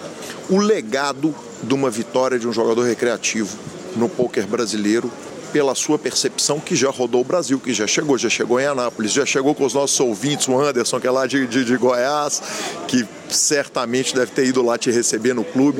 Conta pra gente qual é a sua impressão do legado que você cria da grandeza do seu feito no poker recreativo do Brasil. É, Calil, é, esse, esse talvez seja uma das coisas que mais estão me causando, é, não vou falar pressão, mas talvez seja a minha maior responsabilidade como detentor desse bracelete e como campeão mundial. Eu estou é, é, trabalhando a minha casa, a minha família, porque eu sempre disse o seguinte: o primeiro lugar para mim é minha casa, é minha família. E os meus filhos, graças a Deus, entenderam isso muito bem. E a minha esposa também está entendendo entendendo isso. Por quê? Porque nós temos um universo de pessoas, um universo de praticantes do esporte, que, como eu, que são recreativos e que gostam de praticar o esporte, gostam de jogar o poker, e sempre foram deixados à margem. Sempre foram deixados à margem. Quando tem, tem, tem um cabra, um cara que está aqui, que eu recebi, quando eu cheguei, ele foi o primeiro a me abraçar. E eu tive a grata satisfação de encontrar com ele mais umas duas vezes e almoçar com ele hoje. Eu estava almoçando e ele chegou falou: Roberli, você se importa se eu sentar com você? Eu falei: Cara, por favor, sente comigo, estou sozinho. Entendeu? E nós começamos a conversar e ele falou o seguinte para mim: ele disse a seguinte frase: Cara, eu estou arrepiado de estar sentado com o campeão mundial. E eu falei para ele o seguinte: eu estou arrepiado de poder estar sentado junto com você, que eu não conhecia antes, que me trata como um amigo. Então nós temos essa, essa comunidade de gente, Calil, esse grupo de pessoas que precisam ser respeitados no meio. Eu não gosto da palavra amador, por quê? Porque ela tem uma conotação, às vezes, de que o profissional é que faz o que é correto e que o amador faz o que é errado e que não é isso. Nós jogamos tão bem quanto. A diferença é que os caras vivem disso e nós não. Então, o que, que foi bom para o poker, essa minha conquista? Todos os profissionais entendam que nós sabemos, que nós damos conta, que os recreativos aqui fazem isso aqui. Isso aqui ontem explodiu, está explodido hoje. 90% desse pessoal que está aqui é recreativo. 90% desse pessoal que está aqui é amador entendeu? Então nós precisamos, o pessoal precisa entender que esse pessoal precisa também ser, ser respeitado. E o melhor, com a minha vitória eu quero que todos os recreativos pensem da seguinte forma: eu também vou dar conta. Porque todos eles jogam iguais a mim. Ontem, o seu Jorge Rajar, meu amigo, meu companheiro de quarto, que a gente viaja junto, o filho dele, André Rajar, que é um dos homens mais bem-sucedidos desse país. O Jorge Rajar é dono de, dono de laboratório de, de, de medicamento. Os maiores do Brasil, a Geolab. É dono de um, de um maior distribuidor do Brasil, o terceiro maior distribuidor do Brasil é um produtor de, de, de, de, borracha que atende as multinacionais desse país. E ontem ficou em terceiro lugar do, do high roller de um dia. Entendeu? Eu falei hoje para o pessoal que estava na mesa com vocês, sabe quem que era aquele cara que estava na mesa com vocês? Então, para mim ser conhecido como embaixador dessa turma, cara, eu, poxa vida, é, é maior do que ganhar esse bracelete, irmão. Por quê? Porque eu tenho tempo hoje com qualidade para poder estar representando esse pessoal. E eu quero, junto com esse pessoal, conquistar o maior espaço que a gente puder de respeito em todos os lugares onde a gente estiver. É, onde eu for convidada para estar, Calil, eu quero estar. Eu recebi um convite de um, de um, de um, de um rapaz que eu não sei quem é, para estar em Recife. E ele mandou uma mensagem para mim dizendo assim: Roberli, nós pagamos para você o hotel, pagamos para você o avião e pagamos o bain eu falei para ele o seguinte, falei assim, faz o seguinte, se eu tiver espaço, porque eu tenho agora uma agenda que eu vou para EPT, eu vou jogar na Europa e tal, entendeu? Eu que eu diga que tô correndo atrás do Roberli tem desde o dia que ele ganhou o brasileiro. Passei um aperto e que satisfação você me atender durante tanto tempo num, num, num momento tão difícil que você tá lá, seu torneio tá começando, obrigado. É, aí eu falei para ele, falei assim, esquece isso, esquece isso. Eu vou por prazer. Eu vou estar com vocês aí por prazer se eu tiver esse, esse, esse espaço. Então é isso, Calil. É muito, é, é, é muito forte a palavra ser embaixador do esporte. Mas uh, você não sabe o quanto que foi bom para o esporte ter ganho esse bracelete alguém com um perfil igual ao do Robert Lee. Não estou dizendo que se, é, eu fui agraciado de ser. Concordo demais. Eu fui agraciado de ser. Mas nós precisávamos de alguém assim. Uhum. Por quê? Porque o esporte é maravilhoso, o poker é muito bom. Essa, esse slogan slogan da nossa, da nossa Confederação Brasileira de jogue poker, faça amigos, é a maior realidade que pode ter, porque o poker tem essa, essa condição de você ficar às vezes três, quatro horas junto com pessoas que são queridas, que são amigas, e é isso que eu quero ser, ser um embaixador. Não sei se vou estar à altura, mas eu quero ver se eu consigo estar uma pessoa que se emociona da forma que você se emociona e fala com a franqueza que você fala, é, é, não tem jeito de não ser o melhor embaixador que o poker poderia ter. Eu vou para as duas últimas perguntas em respeito ao seu tempo, que está correndo aí, estamos chegando no torneio. A primeira, houve uma, uma discussão a respeito da seleção goiana. É, houve um curto mal-estar a respeito da presença ou não presença. Dava tempo de estar na seleção e te chateou de alguma forma não estar aqui com a seleção? Porque me parece, eu estou perguntando por não saber me parecia quando chega aqui o mito Sérgio Prado, fenômeno, abraça carinhosamente aqui o Robert Lee e me parecia muito em cima da hora. O torneio já está sendo agora, o seu bracelete tem pouco mais de um mês. É, é, o que foi a polêmica e está tudo resolvido? Estamos em casa? Resolvido está, mas como eu disse para você no início, é, se você quiser editar, você edita e tal. Eu não sou chapa branca, uhum. eu não sou chapa branca. Eu tenho, meus filhos falam para mim, falam, pai do céu, o senhor assusta a gente, o senhor é corajoso demais e tal. Mas tem coisas que eu, eu, eu não compactuo com injustiça. Uhum. Não me peça para compactuar com injustiça. Eu não, não, não, não concordo com ela. Esse assunto é um assunto para mim que está é, resolvido, completamente resolvido. Quero mandar um abraço carinhoso para o, o, nosso presidente da Confederação Goiana de Texas Hold'em, o Júlio César, que quando eu ganhei me ligou, falou comigo e tal. Para a Lidiane, que é a capitã da seleção goiana. Mas teve um detalhe, apenas um detalhe que eu acho que faltou. Eu não sabia, e a maioria das pessoas também não sabiam, que a seleção goiana já havia sido convocada como eu não sabia, e não tem como eu dar respostas que sejam diferentes da que eu dei. Porque a imprensa me perguntou, quando foi anunciada a seleção, a imprensa me perguntou. Card Player falou comigo, vocês falaram comigo, outros sites falaram comigo e tal. Falou assim: você não está na seleção, por quê? Então, se vocês que são da imprensa não sabiam, como é que eu vou saber, caramba? Como é que eu vou saber? E a minha posição foi a seguinte: não, não me ligaram nem por consideração. Uhum. Foi essa foi a palavra que eu fiz, eu falei mesmo. Uhum. Entendeu? Sim. Aí depois que eu fiquei sabendo que a seleção já havia sido convocada. Bom, então se já havia sido convocada, não tem por que mexer mesmo. Uhum. Eu, nem eu aceitaria participar no local, no, no, lugar de alguém que já havia sido convocado. Então isso, essa que foi a grande polêmica e o grande problema. E uma outra situação também que aconteceu foi porque eu tive uma posição firme no tocante aos critérios de seleção. Uhum. Por quê? Porque me disseram o seguinte: os critérios de seleção foi o ranking de 2017. Quando me disseram que o ranking foi o de 2017, eu me posicionei. Falei, então tem alguma coisa que está errada. Uhum. Por quê? Porque você acabou de dizer, caramba. As pessoas estão dizendo para mim, Roberto, você é o embaixador dos, dos, dos recreativos. Eu tenho que me posicionar. Uhum. Eu não posso ficar calado. Eu disse o seguinte, falei, olha, então os critérios não estão corretos. Por quê? Por favor, eu tenho que encontrar com ele e a gente que ele entenda o que eu, a minha posição. A minha posição foi a seguinte: nós temos em Goiás um referencial, que é o João Bauer, que todo mundo sabe, todo mundo conhece, campeão brasileiro, campeão mundial. Mas o ano de 2017, ele postou em todas as redes sociais que estava em Vegas jogando cash e estudando. Então, se havia essa posição dele de 2017 está em Las Vegas estudando e jogando cash, ele não faz parte do ranking, caramba.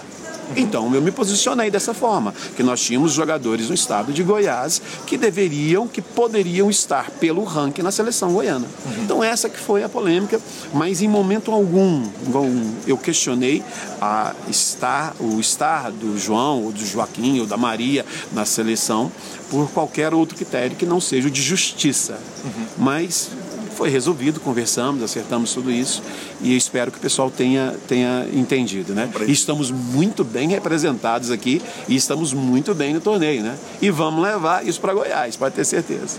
Faço votos, seleção mineira que é a minha já está eliminada, infelizmente faço votos, vai estar tá vai tá em ótimas mãos, aí sim. Robeli, para encerrar, a última pergunta, quando eu te chamo para a gente conversar, você fala, eu tô eu volto para Vegas, mas eu estou mudando a minha esposa por questão de segurança. Você pergunta, não é nada simples, a gente mora num país que não é, não é fácil para ninguém. Uma, uma pergunta final que ela não, nunca é simples, é a segurança no Brasil, quer dizer, tá na mídia que você ganhou um milhão de dólares, claro que fica um impostinho lá e tal, não sei o quê, mas, mas existia uma preocupação, então eu vou mudar minha esposa para um condomínio fechado para que eu tenha paz enquanto eu estou em Vegas. Eu queria que você, que você elaborasse um pouco, falasse um pouquinho a respeito disso. Nós tivemos um, um episódio em dezembro que acabou também é, colaborando para que eu tomasse essa decisão. Eu estava de férias com a, com a minha esposa, a gente estava em Trancoso, na Bahia, e eu sou o seguinte, Calil, eu não gosto de surpresas. Eu, eu, eu tenho uma certa aversão aniversário, a Natal, eu não gosto de surpresa. Gosto é, é Deve estar tá tomando surpresa toda semana em todo lugar que chega. E... eu não gosto de surpresa. E meus filhos, os, os, gerentes de área da minha empresa tal, me comunicam tudo, que eu uhum. gosto de saber. E meu filho me liga em dezembro e diz para mim assim, pai, eu sei que o senhor não gosta de surpresa, então eu vou falar para o senhor. A Jéssica foi rendida aqui na porta de casa. Jéssica é? É a minha nora, filha, uhum. esposa do, do Isaac. E foi muito desagradável, mas graças a Deus só é, tivemos só prejuízo em questão financeira mesmo, mas não fizeram nada com ela e tudo. Eu fiquei muito preocupado com aquilo já. Por quê? Porque nós morávamos em, em, em um local, sempre foi um sonho meu. Eu morava em um condomínio fechado em Anápolis, em um, em um local, e quando meus filhos casaram eu vendi e comprei uma área em um bairro em Anápolis e eu tinha uma, um sonho que era construir as três casas independentes, mas com uma área de lazer em comum, para que o meu neto saísse correndo da casa dele e fosse lá para casa. E esse sonho foi realizado. Então nós morávamos dessa forma. Então nesse, quando eu estava de férias em dezembro, meu filho me ligou falando para mim isso. Nós já ficamos um pouco assustados com essa situação. Quando eu ganhei o prêmio, minha esposa me ligou e falou: Meu bem, tá meio complicado e tal. Porque eu ia ficar direto, eu não ia voltar, uhum. né? E ela falou assim: Por quê? Ela falou: Olha, eu, tá difícil de ir no supermercado, tá difícil de ir no cabeleireiro, tá difícil e tal, porque hoje eu parei para abastecer e tava sua foto no posto de gasolina. Tava sua foto no posto de gasolina, tinha um outdoor lá no posto de gasolina e tá lá sua foto no posto de gasolina lá com um bracelete escrito lá embaixo, a Napolino ganha um milhão de dólares. Uhum. Entendeu? Tal. Eu tô meio assustado, meio com medo. Então eu fiz o quê? Eu retornei, eu tinha um apartamento, né? E esse apartamento estava vazio, nunca tinha alugado ele. E achei melhor então levar minha esposa para lá. Nós já tínhamos o pensamento, depois de dezembro, de mudarmos para um condomínio fechado, que eu tinha uma, uma área lá. E a gente já estava pensando em construir. Então fiz o quê? Peguei meus dois filhos, né? E eles mudaram também de lá onde a gente estava e eu também e, uh, e hoje estamos morando com mais segurança, né? No sentido de você não estar sozinho numa casa. Tem o tem, tem um ônus também. Eu, a gente tem que cuidar, né, Calil? Infelizmente antigamente a gente não era essa não era notícia né uhum. então eu sei que Anápolis tem pessoas extremamente bem sucedidas mas não saiu no outdoor né cara então nós tivemos que fazer isso Roberto, queria te agradecer pelo carinho de uma entrevista que, para chegar aqui, foi uma luta, porque todo mundo para para tirar foto. Aí o Serginho Prado vem te dar um abraço, a Kari vem te dar um abraço, o Sequela pede para tirar a foto com você. Sequela que é uma celebridade, história do poker nacional. É, muito obrigado pelo carinho, muito obrigado pela franqueza. Roberli, você é sensacional. Que coisa boa que o bracelete tenha vindo pelas suas mãos. Que, que, que, franqueza, que carinho, que emoção essa entrevista. Muito obrigado pelo carinho. Eu só não te deixo embora antes de tirar uma foto comigo e com esse bracelete. Muito obrigado pela presença, meu caro. Caramba, Calil, Cara, obrigado, irmão. Obrigado. Você é daquele tipo de gente que sempre me inspirou. Por quê? Porque eu sempre, tudo que com respeito ao poker, eu sempre vi tudo. Eu sempre olhei tudo, sempre ouvi tudo. Essa semana eu estava ouvindo, desculpa, é, eu sei que já tá me encerrando, não, um pessoal não, do Ceará. É eu tô preocupado com você. Se quiser, ficamos aqui até de noite. Tinha um pessoal do Ceará, do Ceará. E eles postaram alguma coisa, e eu vi e eles tinham um programa deles de rádio. E eu fui ouvir, entendeu? Então eu ouço tudo, cara. Então você é um desses caras que eu tinha como referencial de estar ouvindo e a entrevista que você fez com o Padilha, eu ouvi tudo, cara. Pô, tá fantástica, também, né? Que coisa então, boa, então, quer dizer, então você faz parte desse grupo para mim que até então era impensável, entendeu? Então eu tenho aqui te agradecer pelo muito que você dá para o esporte, pelo muito que você faz pelo poker. É pessoas como você, como o Grilo, como o Serginho, é, é o grupo Super Poker, caramba Cara, mas vocês não têm ideia o que seria do poker se não fosse vocês. O pessoal de outros meios de comunicação, de forma que para mim é um prazer. Eu só quero te pedir desculpa por a gente não ter conversado antes, ter tido esse tempo para estar junto, dar um abraço, dar um beijo, tirar uma foto com você e estar falando com o seu público. É uma honra para mim. Obrigado, cara, obrigado. Agora é o seguinte, irmão, tá vendo esse tanto de gente aí? Esse tanto de gente nós temos que bater, porque nós vamos levar esse DSOP para casa. Vamos, estamos torcendo. Ó, se, se gravar o BSOP, tem outra entrevista no final dele, hein? Não deixa o pessoal que está aqui ouvir, não, porque senão é ferro para mim. No final a gente conversa. Muito obrigado.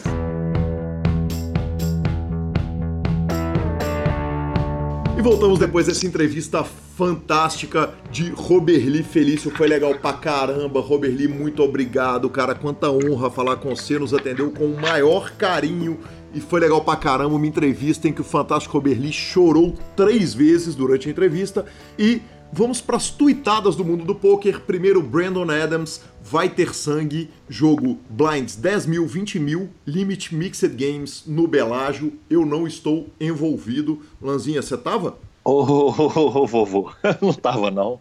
Quase deu para mim. Que Quase pena. deu. Quase deu para eu pagar o ante. Que pena.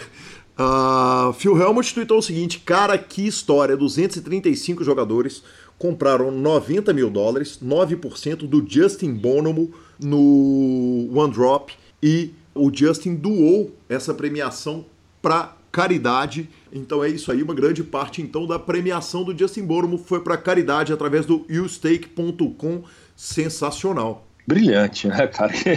Ele não, ele não para de ser monstro em todas as atitudes. Nada parece detê-lo, né? Jogando com aquela Nada. camisa. Jogando com aquela camisa gola V, né, cara? Tipo assim, me não. lê aí, filhão. Cara, ele joga com a cara limpa, camisa gola V, ele, tem, ele para as duas mãos sobre as cartas e olha pro cara. Ele é simplesmente uma pedra. É impressionante. Nada nele, nada. Não, ele não pisca. Exato, é, cara, é impressionante, é impressionante. Parabéns, Justin Bonham, que homem. E temos uma lista de citações, né, Lanzinha? Primeiro, o Bruno Ucha é, pediu para entrar no grupo, pediu para citá-lo. O Júlio, vou te contar, me parou no salão do BSOP, falou o seguinte, velho, você me citou. Não, peraí, peraí, peraí, peraí. O nick dele é Vou Te Contar? Eu já tinha dado falhinha nele, cara. Eu falei, vou te contar, os olhos não podem ver. Nossa senhora. Cara, imagina Imag... Não, não. Imagina se ele resolve mexer com paradinha, né? Porque ele quer te contar todas as paradas, é isso? Cara, é, vai saber, né, velho? Às vezes o cara é fã do Tom Jobim. Velho, Nossa, eu sei que eu encontrei... Não, tá ruim, vai. Tá, Vambora. É, tudo bem. Eu sei que eu encontrei com ele no salão do BSOP. Ele falou, velho, e tal, reconheci pela voz e tal, muito prazer, obrigado por citar. Cara, cita lá de novo para regular a conta. E teve um citado que cravou o Bounty Builder 215, Lanzinha. Exatamente, o nosso querido amigo Gansolino cravou o Bounty Builder 215 depois de ser citado no PokerCast e já falou, continua falando porque está runando. Aí sim. E queria também mandar um abraço pro Ranielli, cara, motorista do Cabify que eu peguei em São Paulo. É, eu contei para ele que a gente tinha um PokerCast. Ele mandou uma mensagem no grupo do WhatsApp. Ele ouviu, falou, cara, eu já me interessava por poker, me interessei ainda mais e já virei ouvinte. Então, um grande abraço aí, Ranielli. A gente ganhando ouvintes de todas as áreas, né, de todas as formas possíveis. Até a turma que a gente encontra ao vivo vindo pro PokerCast. Obrigado, Ranielli. Grande abraço. Eu tomei falinha na mesa do, do 8 Game. Eu tô falando, eu tô vendo o cara tá olhando para mim. Eu esqueci o nome dele agora, desculpa. É, eu tenho esse problema com o nome, tá, gente? Isso é normal, eu esqueço. Eu lembro fi, da fisiologia, mas eu nem esqueço os nomes. Fisionomia, é, pai. Fisionomia, fisiologia foi foda, né? Que beleza, mas vamos lá. E aí, cara, ele chega para mim e falou: bicho, é o seu cara que faz o PokerCast? Aí eu falei assim, eu e aquele idiota ali atrás, ele falou, é você mesmo. você tava na mesa de trás, aí ele falou assim, eu tô reconhecendo pela voz, mas pelo, pelo o, o rosto eu não reconheci não. Eu falei, não, é porque eu tô mais cabeludo, mais barbudo e tal, né? Tô mais estiloso. Mas ele, aí ele e tava lá me dando falinha. Aí tentou tomar minhas fichas, sabia que eu não sabia jogar Holden, me roubou no Holden, mas eu tomei de volta no Omar. Mas esteve bom, divertimos os ouvintes. Muito, muito bacana o carinho dos ouvintes. É, o Jezinho também parou a gente lá, tirou foto comigo com a Gabi, mandou um abraço, que também é ouvinte. É legal demais, né, cara? Esse negócio é muito bacana. Sensacional, cara. E, e, por último, a gente cita o Dudu de Londrina, Paraná, que é o PR43 Brasil, que tava rachando da, da história do, do, do, Vinão contando, perguntando como é que tá. E aí, como é que tá o vovô? Tá com cinco blinds, mas o, o blind vai passar por ele. Segundo ele, ele quase cuspiu o brócolis que tava na boca de tanto rir. E, cara, a, a reação à entrevista de Vini Marques foi daí para mais, cara. Foi inacreditável. Eu ouvi a melhor reação de todo mundo. Eu recebi, pelo menos, sem exagero, meia dúzia de mensagens falando que a gente tinha que gravar um documentário. É... Mas ele merece um documentário, porque ele é uma história do poker. Se você sentar com o Vini Marques, e agora você vai sentar com o Vitão, se você sentar com o Sketch, se sentar com falar com o Federal, com essa turma, para poder contar a história do poker e negócio, você faz um documentário de horas e sim, de chorar de rir. Sem dúvida nenhuma. E o último elogio que, que eu recebi, cara, que foi fantástico, foi da mãe e da filha do Vini, que apareceram lá no, no, no BSOP. e, e, agradeceram pela entrevista, elogiaram pra caramba. Eu fiquei super, super, super honrado. É, muito obrigado a todo mundo e fico muito feliz, cara. O mérito é do Vinão, que é um monstro, um grande contador de história. E as histórias são de fato as melhores do mundo, né, Lanzinha? Ah, sensacional, sensacional. Ele é um monstro, cara. Muito obrigado a ele por ter dado tempo é, para poder ter dedicado seu tempo para fazer essa entrevista com a gente. Ele que também são cheios de compromisso aqui em São Paulo. Que, que top, cara, que top, que coisa bacana. É isso aí, vamos finalizando o nosso programa. A gente lembra superpoker.com.br, é onde você pega todas as suas notícias de poker. superpoker.com.br/barra clubes é a guia de clubes do Brasil. Na aba de vídeos e no YouTube você vê todas as transmissões ao vivo, além de um monte de análise técnica, programa de humor, entrevistas fantásticas. Revistaflop.com.br, a capa desse mês é do Robert Lee, então assine agora. Mibilisca.com, cobertura de torneios mão a mão pelo Brasil. E Lanzinha, vamos ficando com a nossa dica cultural. Para tristeza do nosso Fábio D'Alonso, nosso querido Fábio D'Alonso e do Sérgio Prado, vou dar uma dica cultural relacionada ao rap norte-americano que foi o filme Straight Out of Compton, que é a, história do NWA. É um filme fantástico, é sem dúvida nenhuma um, uma biografia do nível da biografia do Ray Charles e, e, das melhores biografias de música, talvez Sid Nancy ali, um monte de coisa.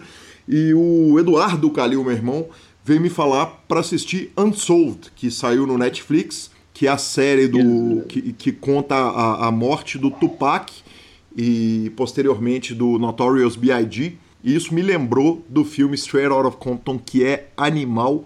Então essa é minha dica, professor Marcelo Lanza.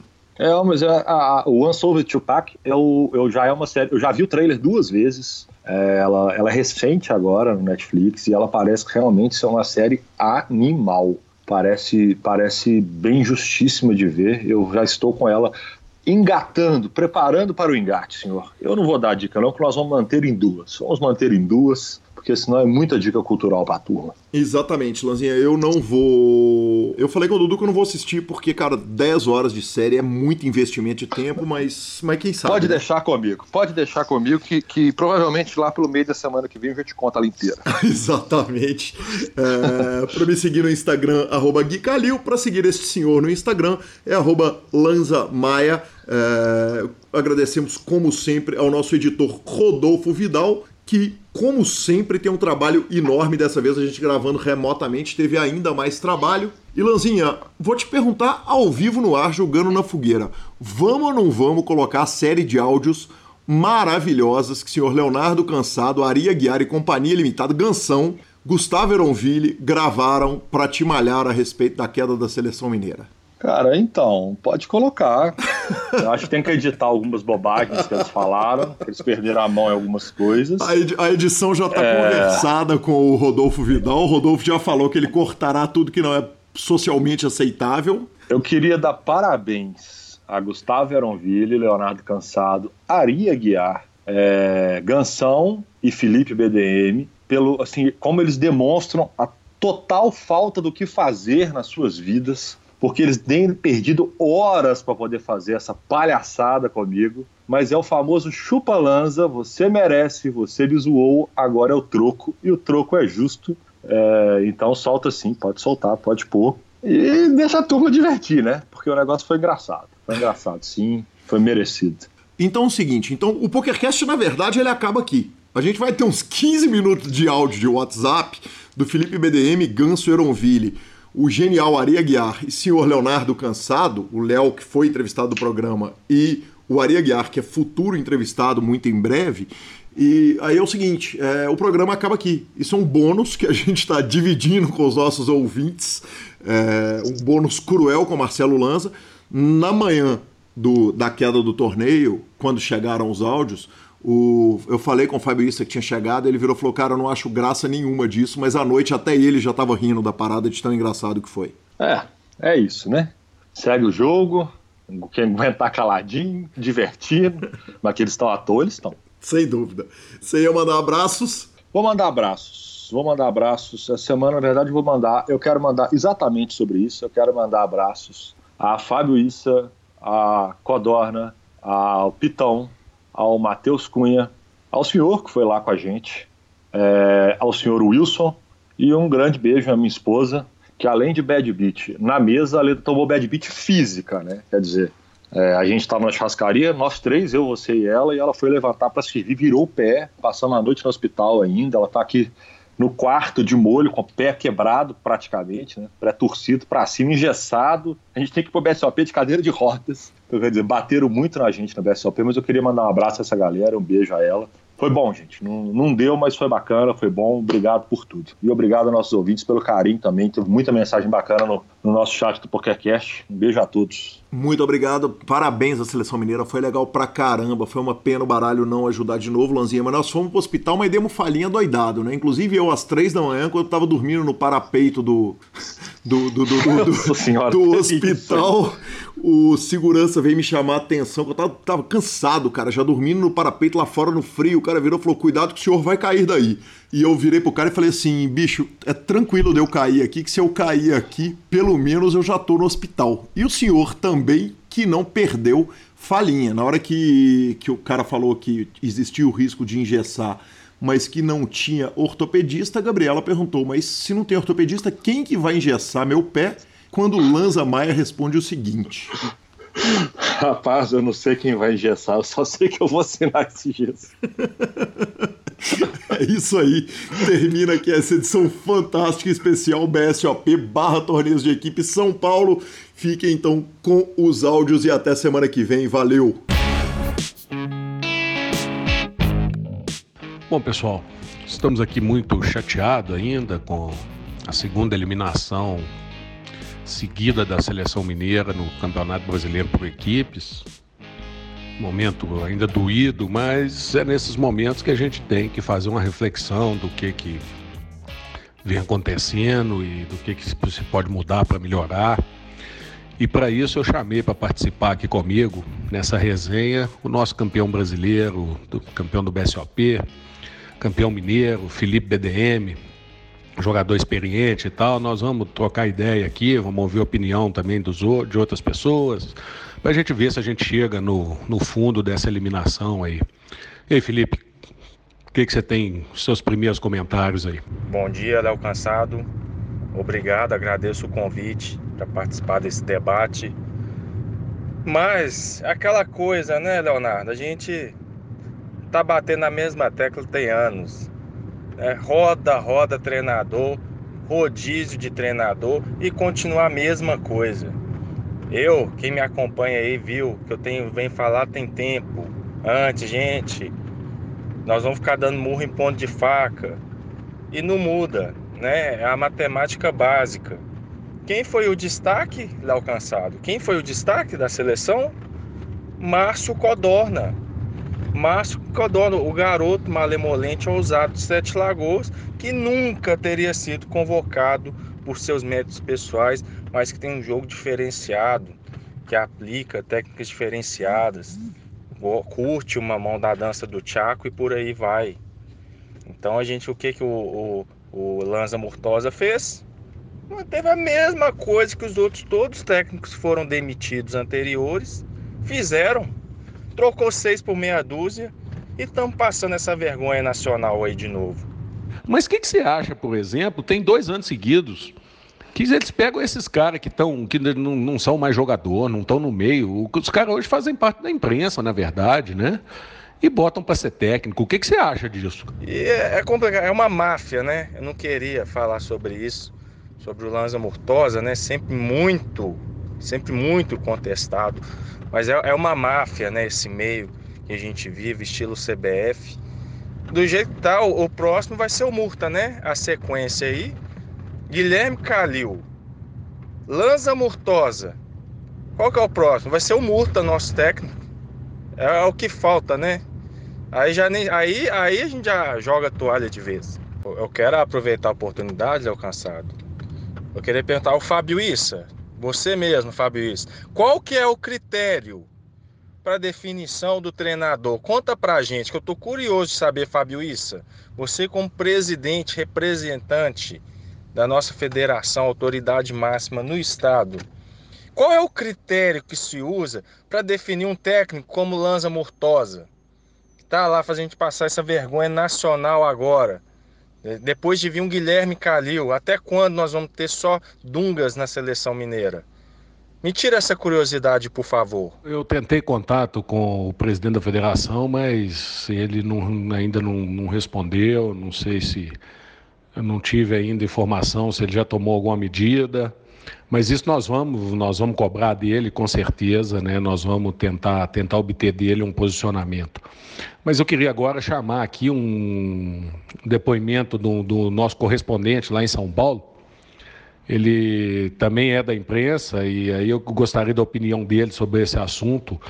É, Bem-vindo, Ari Aguiar. É, eu, eu, acho um absurdo, né? Ainda mais se tratando do membro da imprensa que é, né? Que já não tem tanto respeito nem tanta admiração assim do público quanto deveria é, ter um técnico de uma seleção tão tarimbada como a seleção mineira. Então, só por isso eu já acho um absurdo, acho que a, a escolha foi mal feita, a federação erra bastante aí na figura do presidente Issa. Acho que o, o Issa precisa rever alguns conceitos de, de como administrar essa é, essa situação toda, né, de você ter nomes como o Lanza, por exemplo, é, administrando e comandando alguma coisa, né, sendo que ele não tem a menor capacidade de fazer esse tipo de, de administração. É, tiro toda a culpa dos jogadores, né, que eles não têm é, culpa nenhuma, eles só foram escalados, estavam lá para cumprir o seu papel, dar o seu melhor. É, o erro mesmo está na administração, na falta de planejamento, na falta de cuidado. Mostra que o Estado de Minas Gerais não está em boas mãos, né? tanto na presidência quanto no comando da seleção. Acho que o resultado aí reflete uma desorganização interna, uh, provavelmente um grupo rachado dentro da federação. Acho que o futuro uh, tende a piorar se as coisas continuarem do jeito que estão. É, membro da imprensa não pode ser técnico, membro da imprensa não pode ser jogador. Uh, eu acho que o, o ser humano em questão não devia nem ser membro da imprensa. Muito obrigado. E a repercussão aí? Eu sei que sua esposa é paulista, você está aí no meio do pessoal em São Paulo, você já apanhou muito ontem, você vai passar no salão do BSOP ou não vai dar? Vai ter que ficar escondido debaixo da cama? Olha, Leonardo, respondendo a sua questão, é, existe uma vergonha né, em ser mineiro nesse momento, uma vergonha é, em, em, em ser do Estado, então eu vou me abster de qualquer tipo de. Ah, visita pública, né? Eu acho que nesse momento a gente é, deve se esconder. O que eles fizeram com a gente foi é, muito é, degradante para a nossa imagem. Então esse momento é um momento de reclusão, é um momento de ficar escondido mesmo, de ter uma retrospectiva interna né, dentro do Estado. Eu vou me me recolher aqui a, a, insignificância de ser mineiro nesse momento, de ser representado por Lança, por, pelo, pelo Marcelo Lanza e também pelo Fábio Issa. Muito obrigado. Te agradecer muito, Ari. Eu sei das suas ocupações aí, cheio de trabalho, mas disponibilizar esse tempo, dar essa opinião importante aqui para gente, para a gente tentar passar limpo esse momento complicado do programa. Muito obrigado, toda boa sorte para você. É, só para completar o, o, raciocínio né, quanto ao Marcelo Lanza, é, é um sujeito que há muito tempo vem tentando galgar o seu espaço aí no meio do poker, já tentou em diversas frentes, nenhuma delas com sucesso. É, eu acho que está na hora dele é, partir para outra é, profissão, outra questão. Acho que o, o, o Lanza é, ele deveria, sei lá, mexer com engenharia, uh, talvez fazer um curso de direito, curso de medicina, alguma profissão que, que pudesse ter algum valor, é, não essa, porque já está mais do que provado que ele não tem a menor condição de ter sucesso nessa profissão, né? tanto na de jornalista quanto na de técnico. É, os resultados eles mostram ao longo da história, né? um processo que vem encaminhando dentro de uma história que o, que o Lanza vem galgando uh, no poker. É, não, não tem a menor condição de da gente continuar uh, desse jeito. E vale aqui também a, ao Issa, né, que virou pai agora e parece que as funções da casa estão tomando bastante tempo dele, é, não está tendo tempo de se atualizar é, para o jogo, não está tendo tempo de comandar a presidência, então vale aqui ao Issa também rever os seus conceitos, fazer o melhor o seu papel de pai e, e deixar o poker para quem conhece, para quem entende do assunto, que não é o caso dele, como já está mais do que provado pelos resultados dele nas mesas, os resultados dele fora das mesas também. Muito obrigado. Felipe, tem outra questão, acho que a questão da, né, da, da imprensa como técnico já ficou bem esclarecida, né? Mas tem outra questão que eu gostaria de te expor e ouvir sua opinião, você como jogador experimentado. Fizeram muito alarde aí em cima da participação do, do nosso do nosso catar, quase catarinense Pitão, né? E acho que a coisa não foi bem como a expectativa que foi criada, né? O que, que você acha disso? Será que ele estava contundido, igual o Neymar entrou na Copa? Como é que você vê isso aí?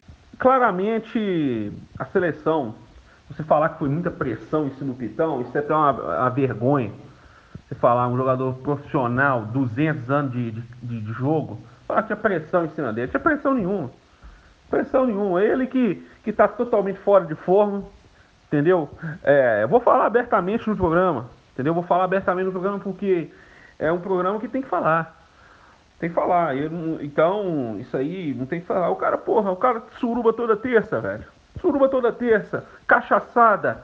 Entendeu? É um jogador que é complicado, entendeu? É o Jobson do poker. Então não tem, não tem jeito. Não tem jeito. Você quer, quer falar que ele tem responsabilidade? Nenhuma.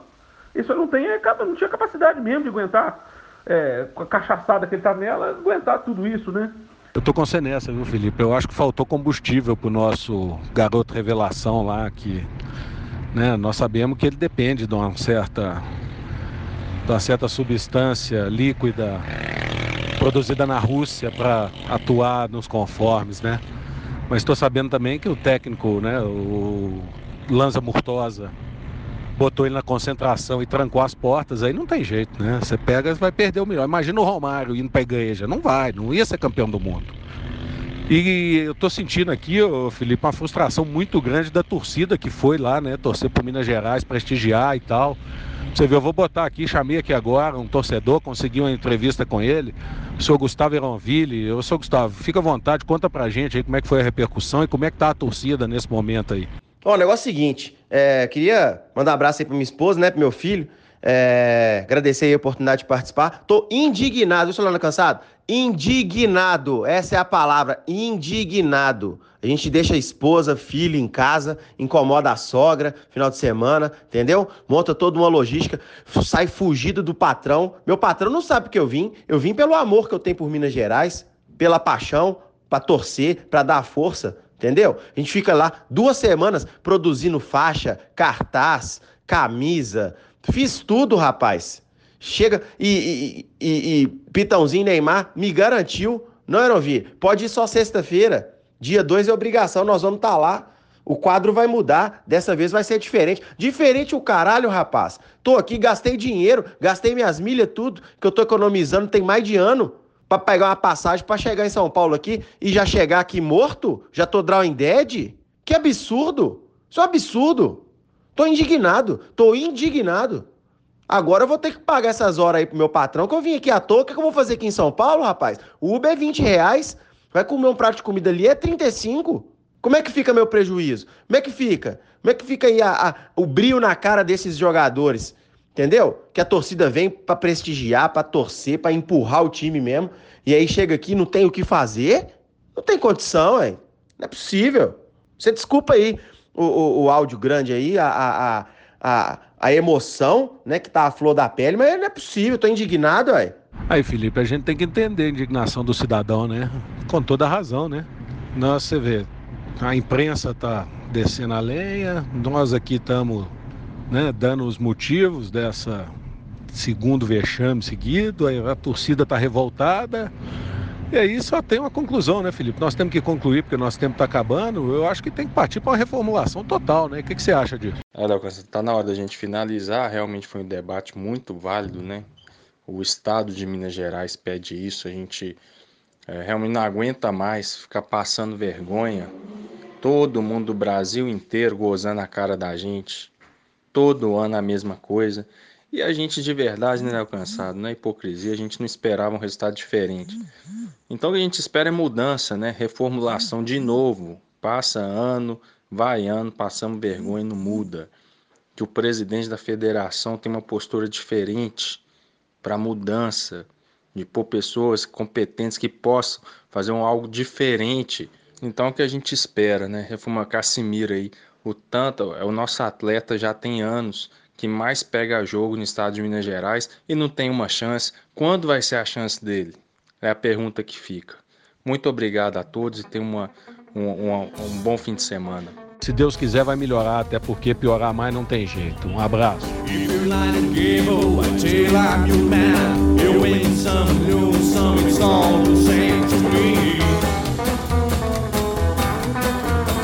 It makes no difference.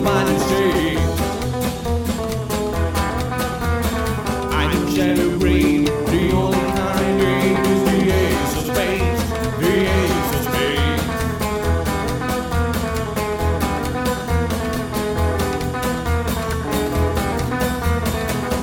for the high one, dicing with the devil, a gun with a flow, it's all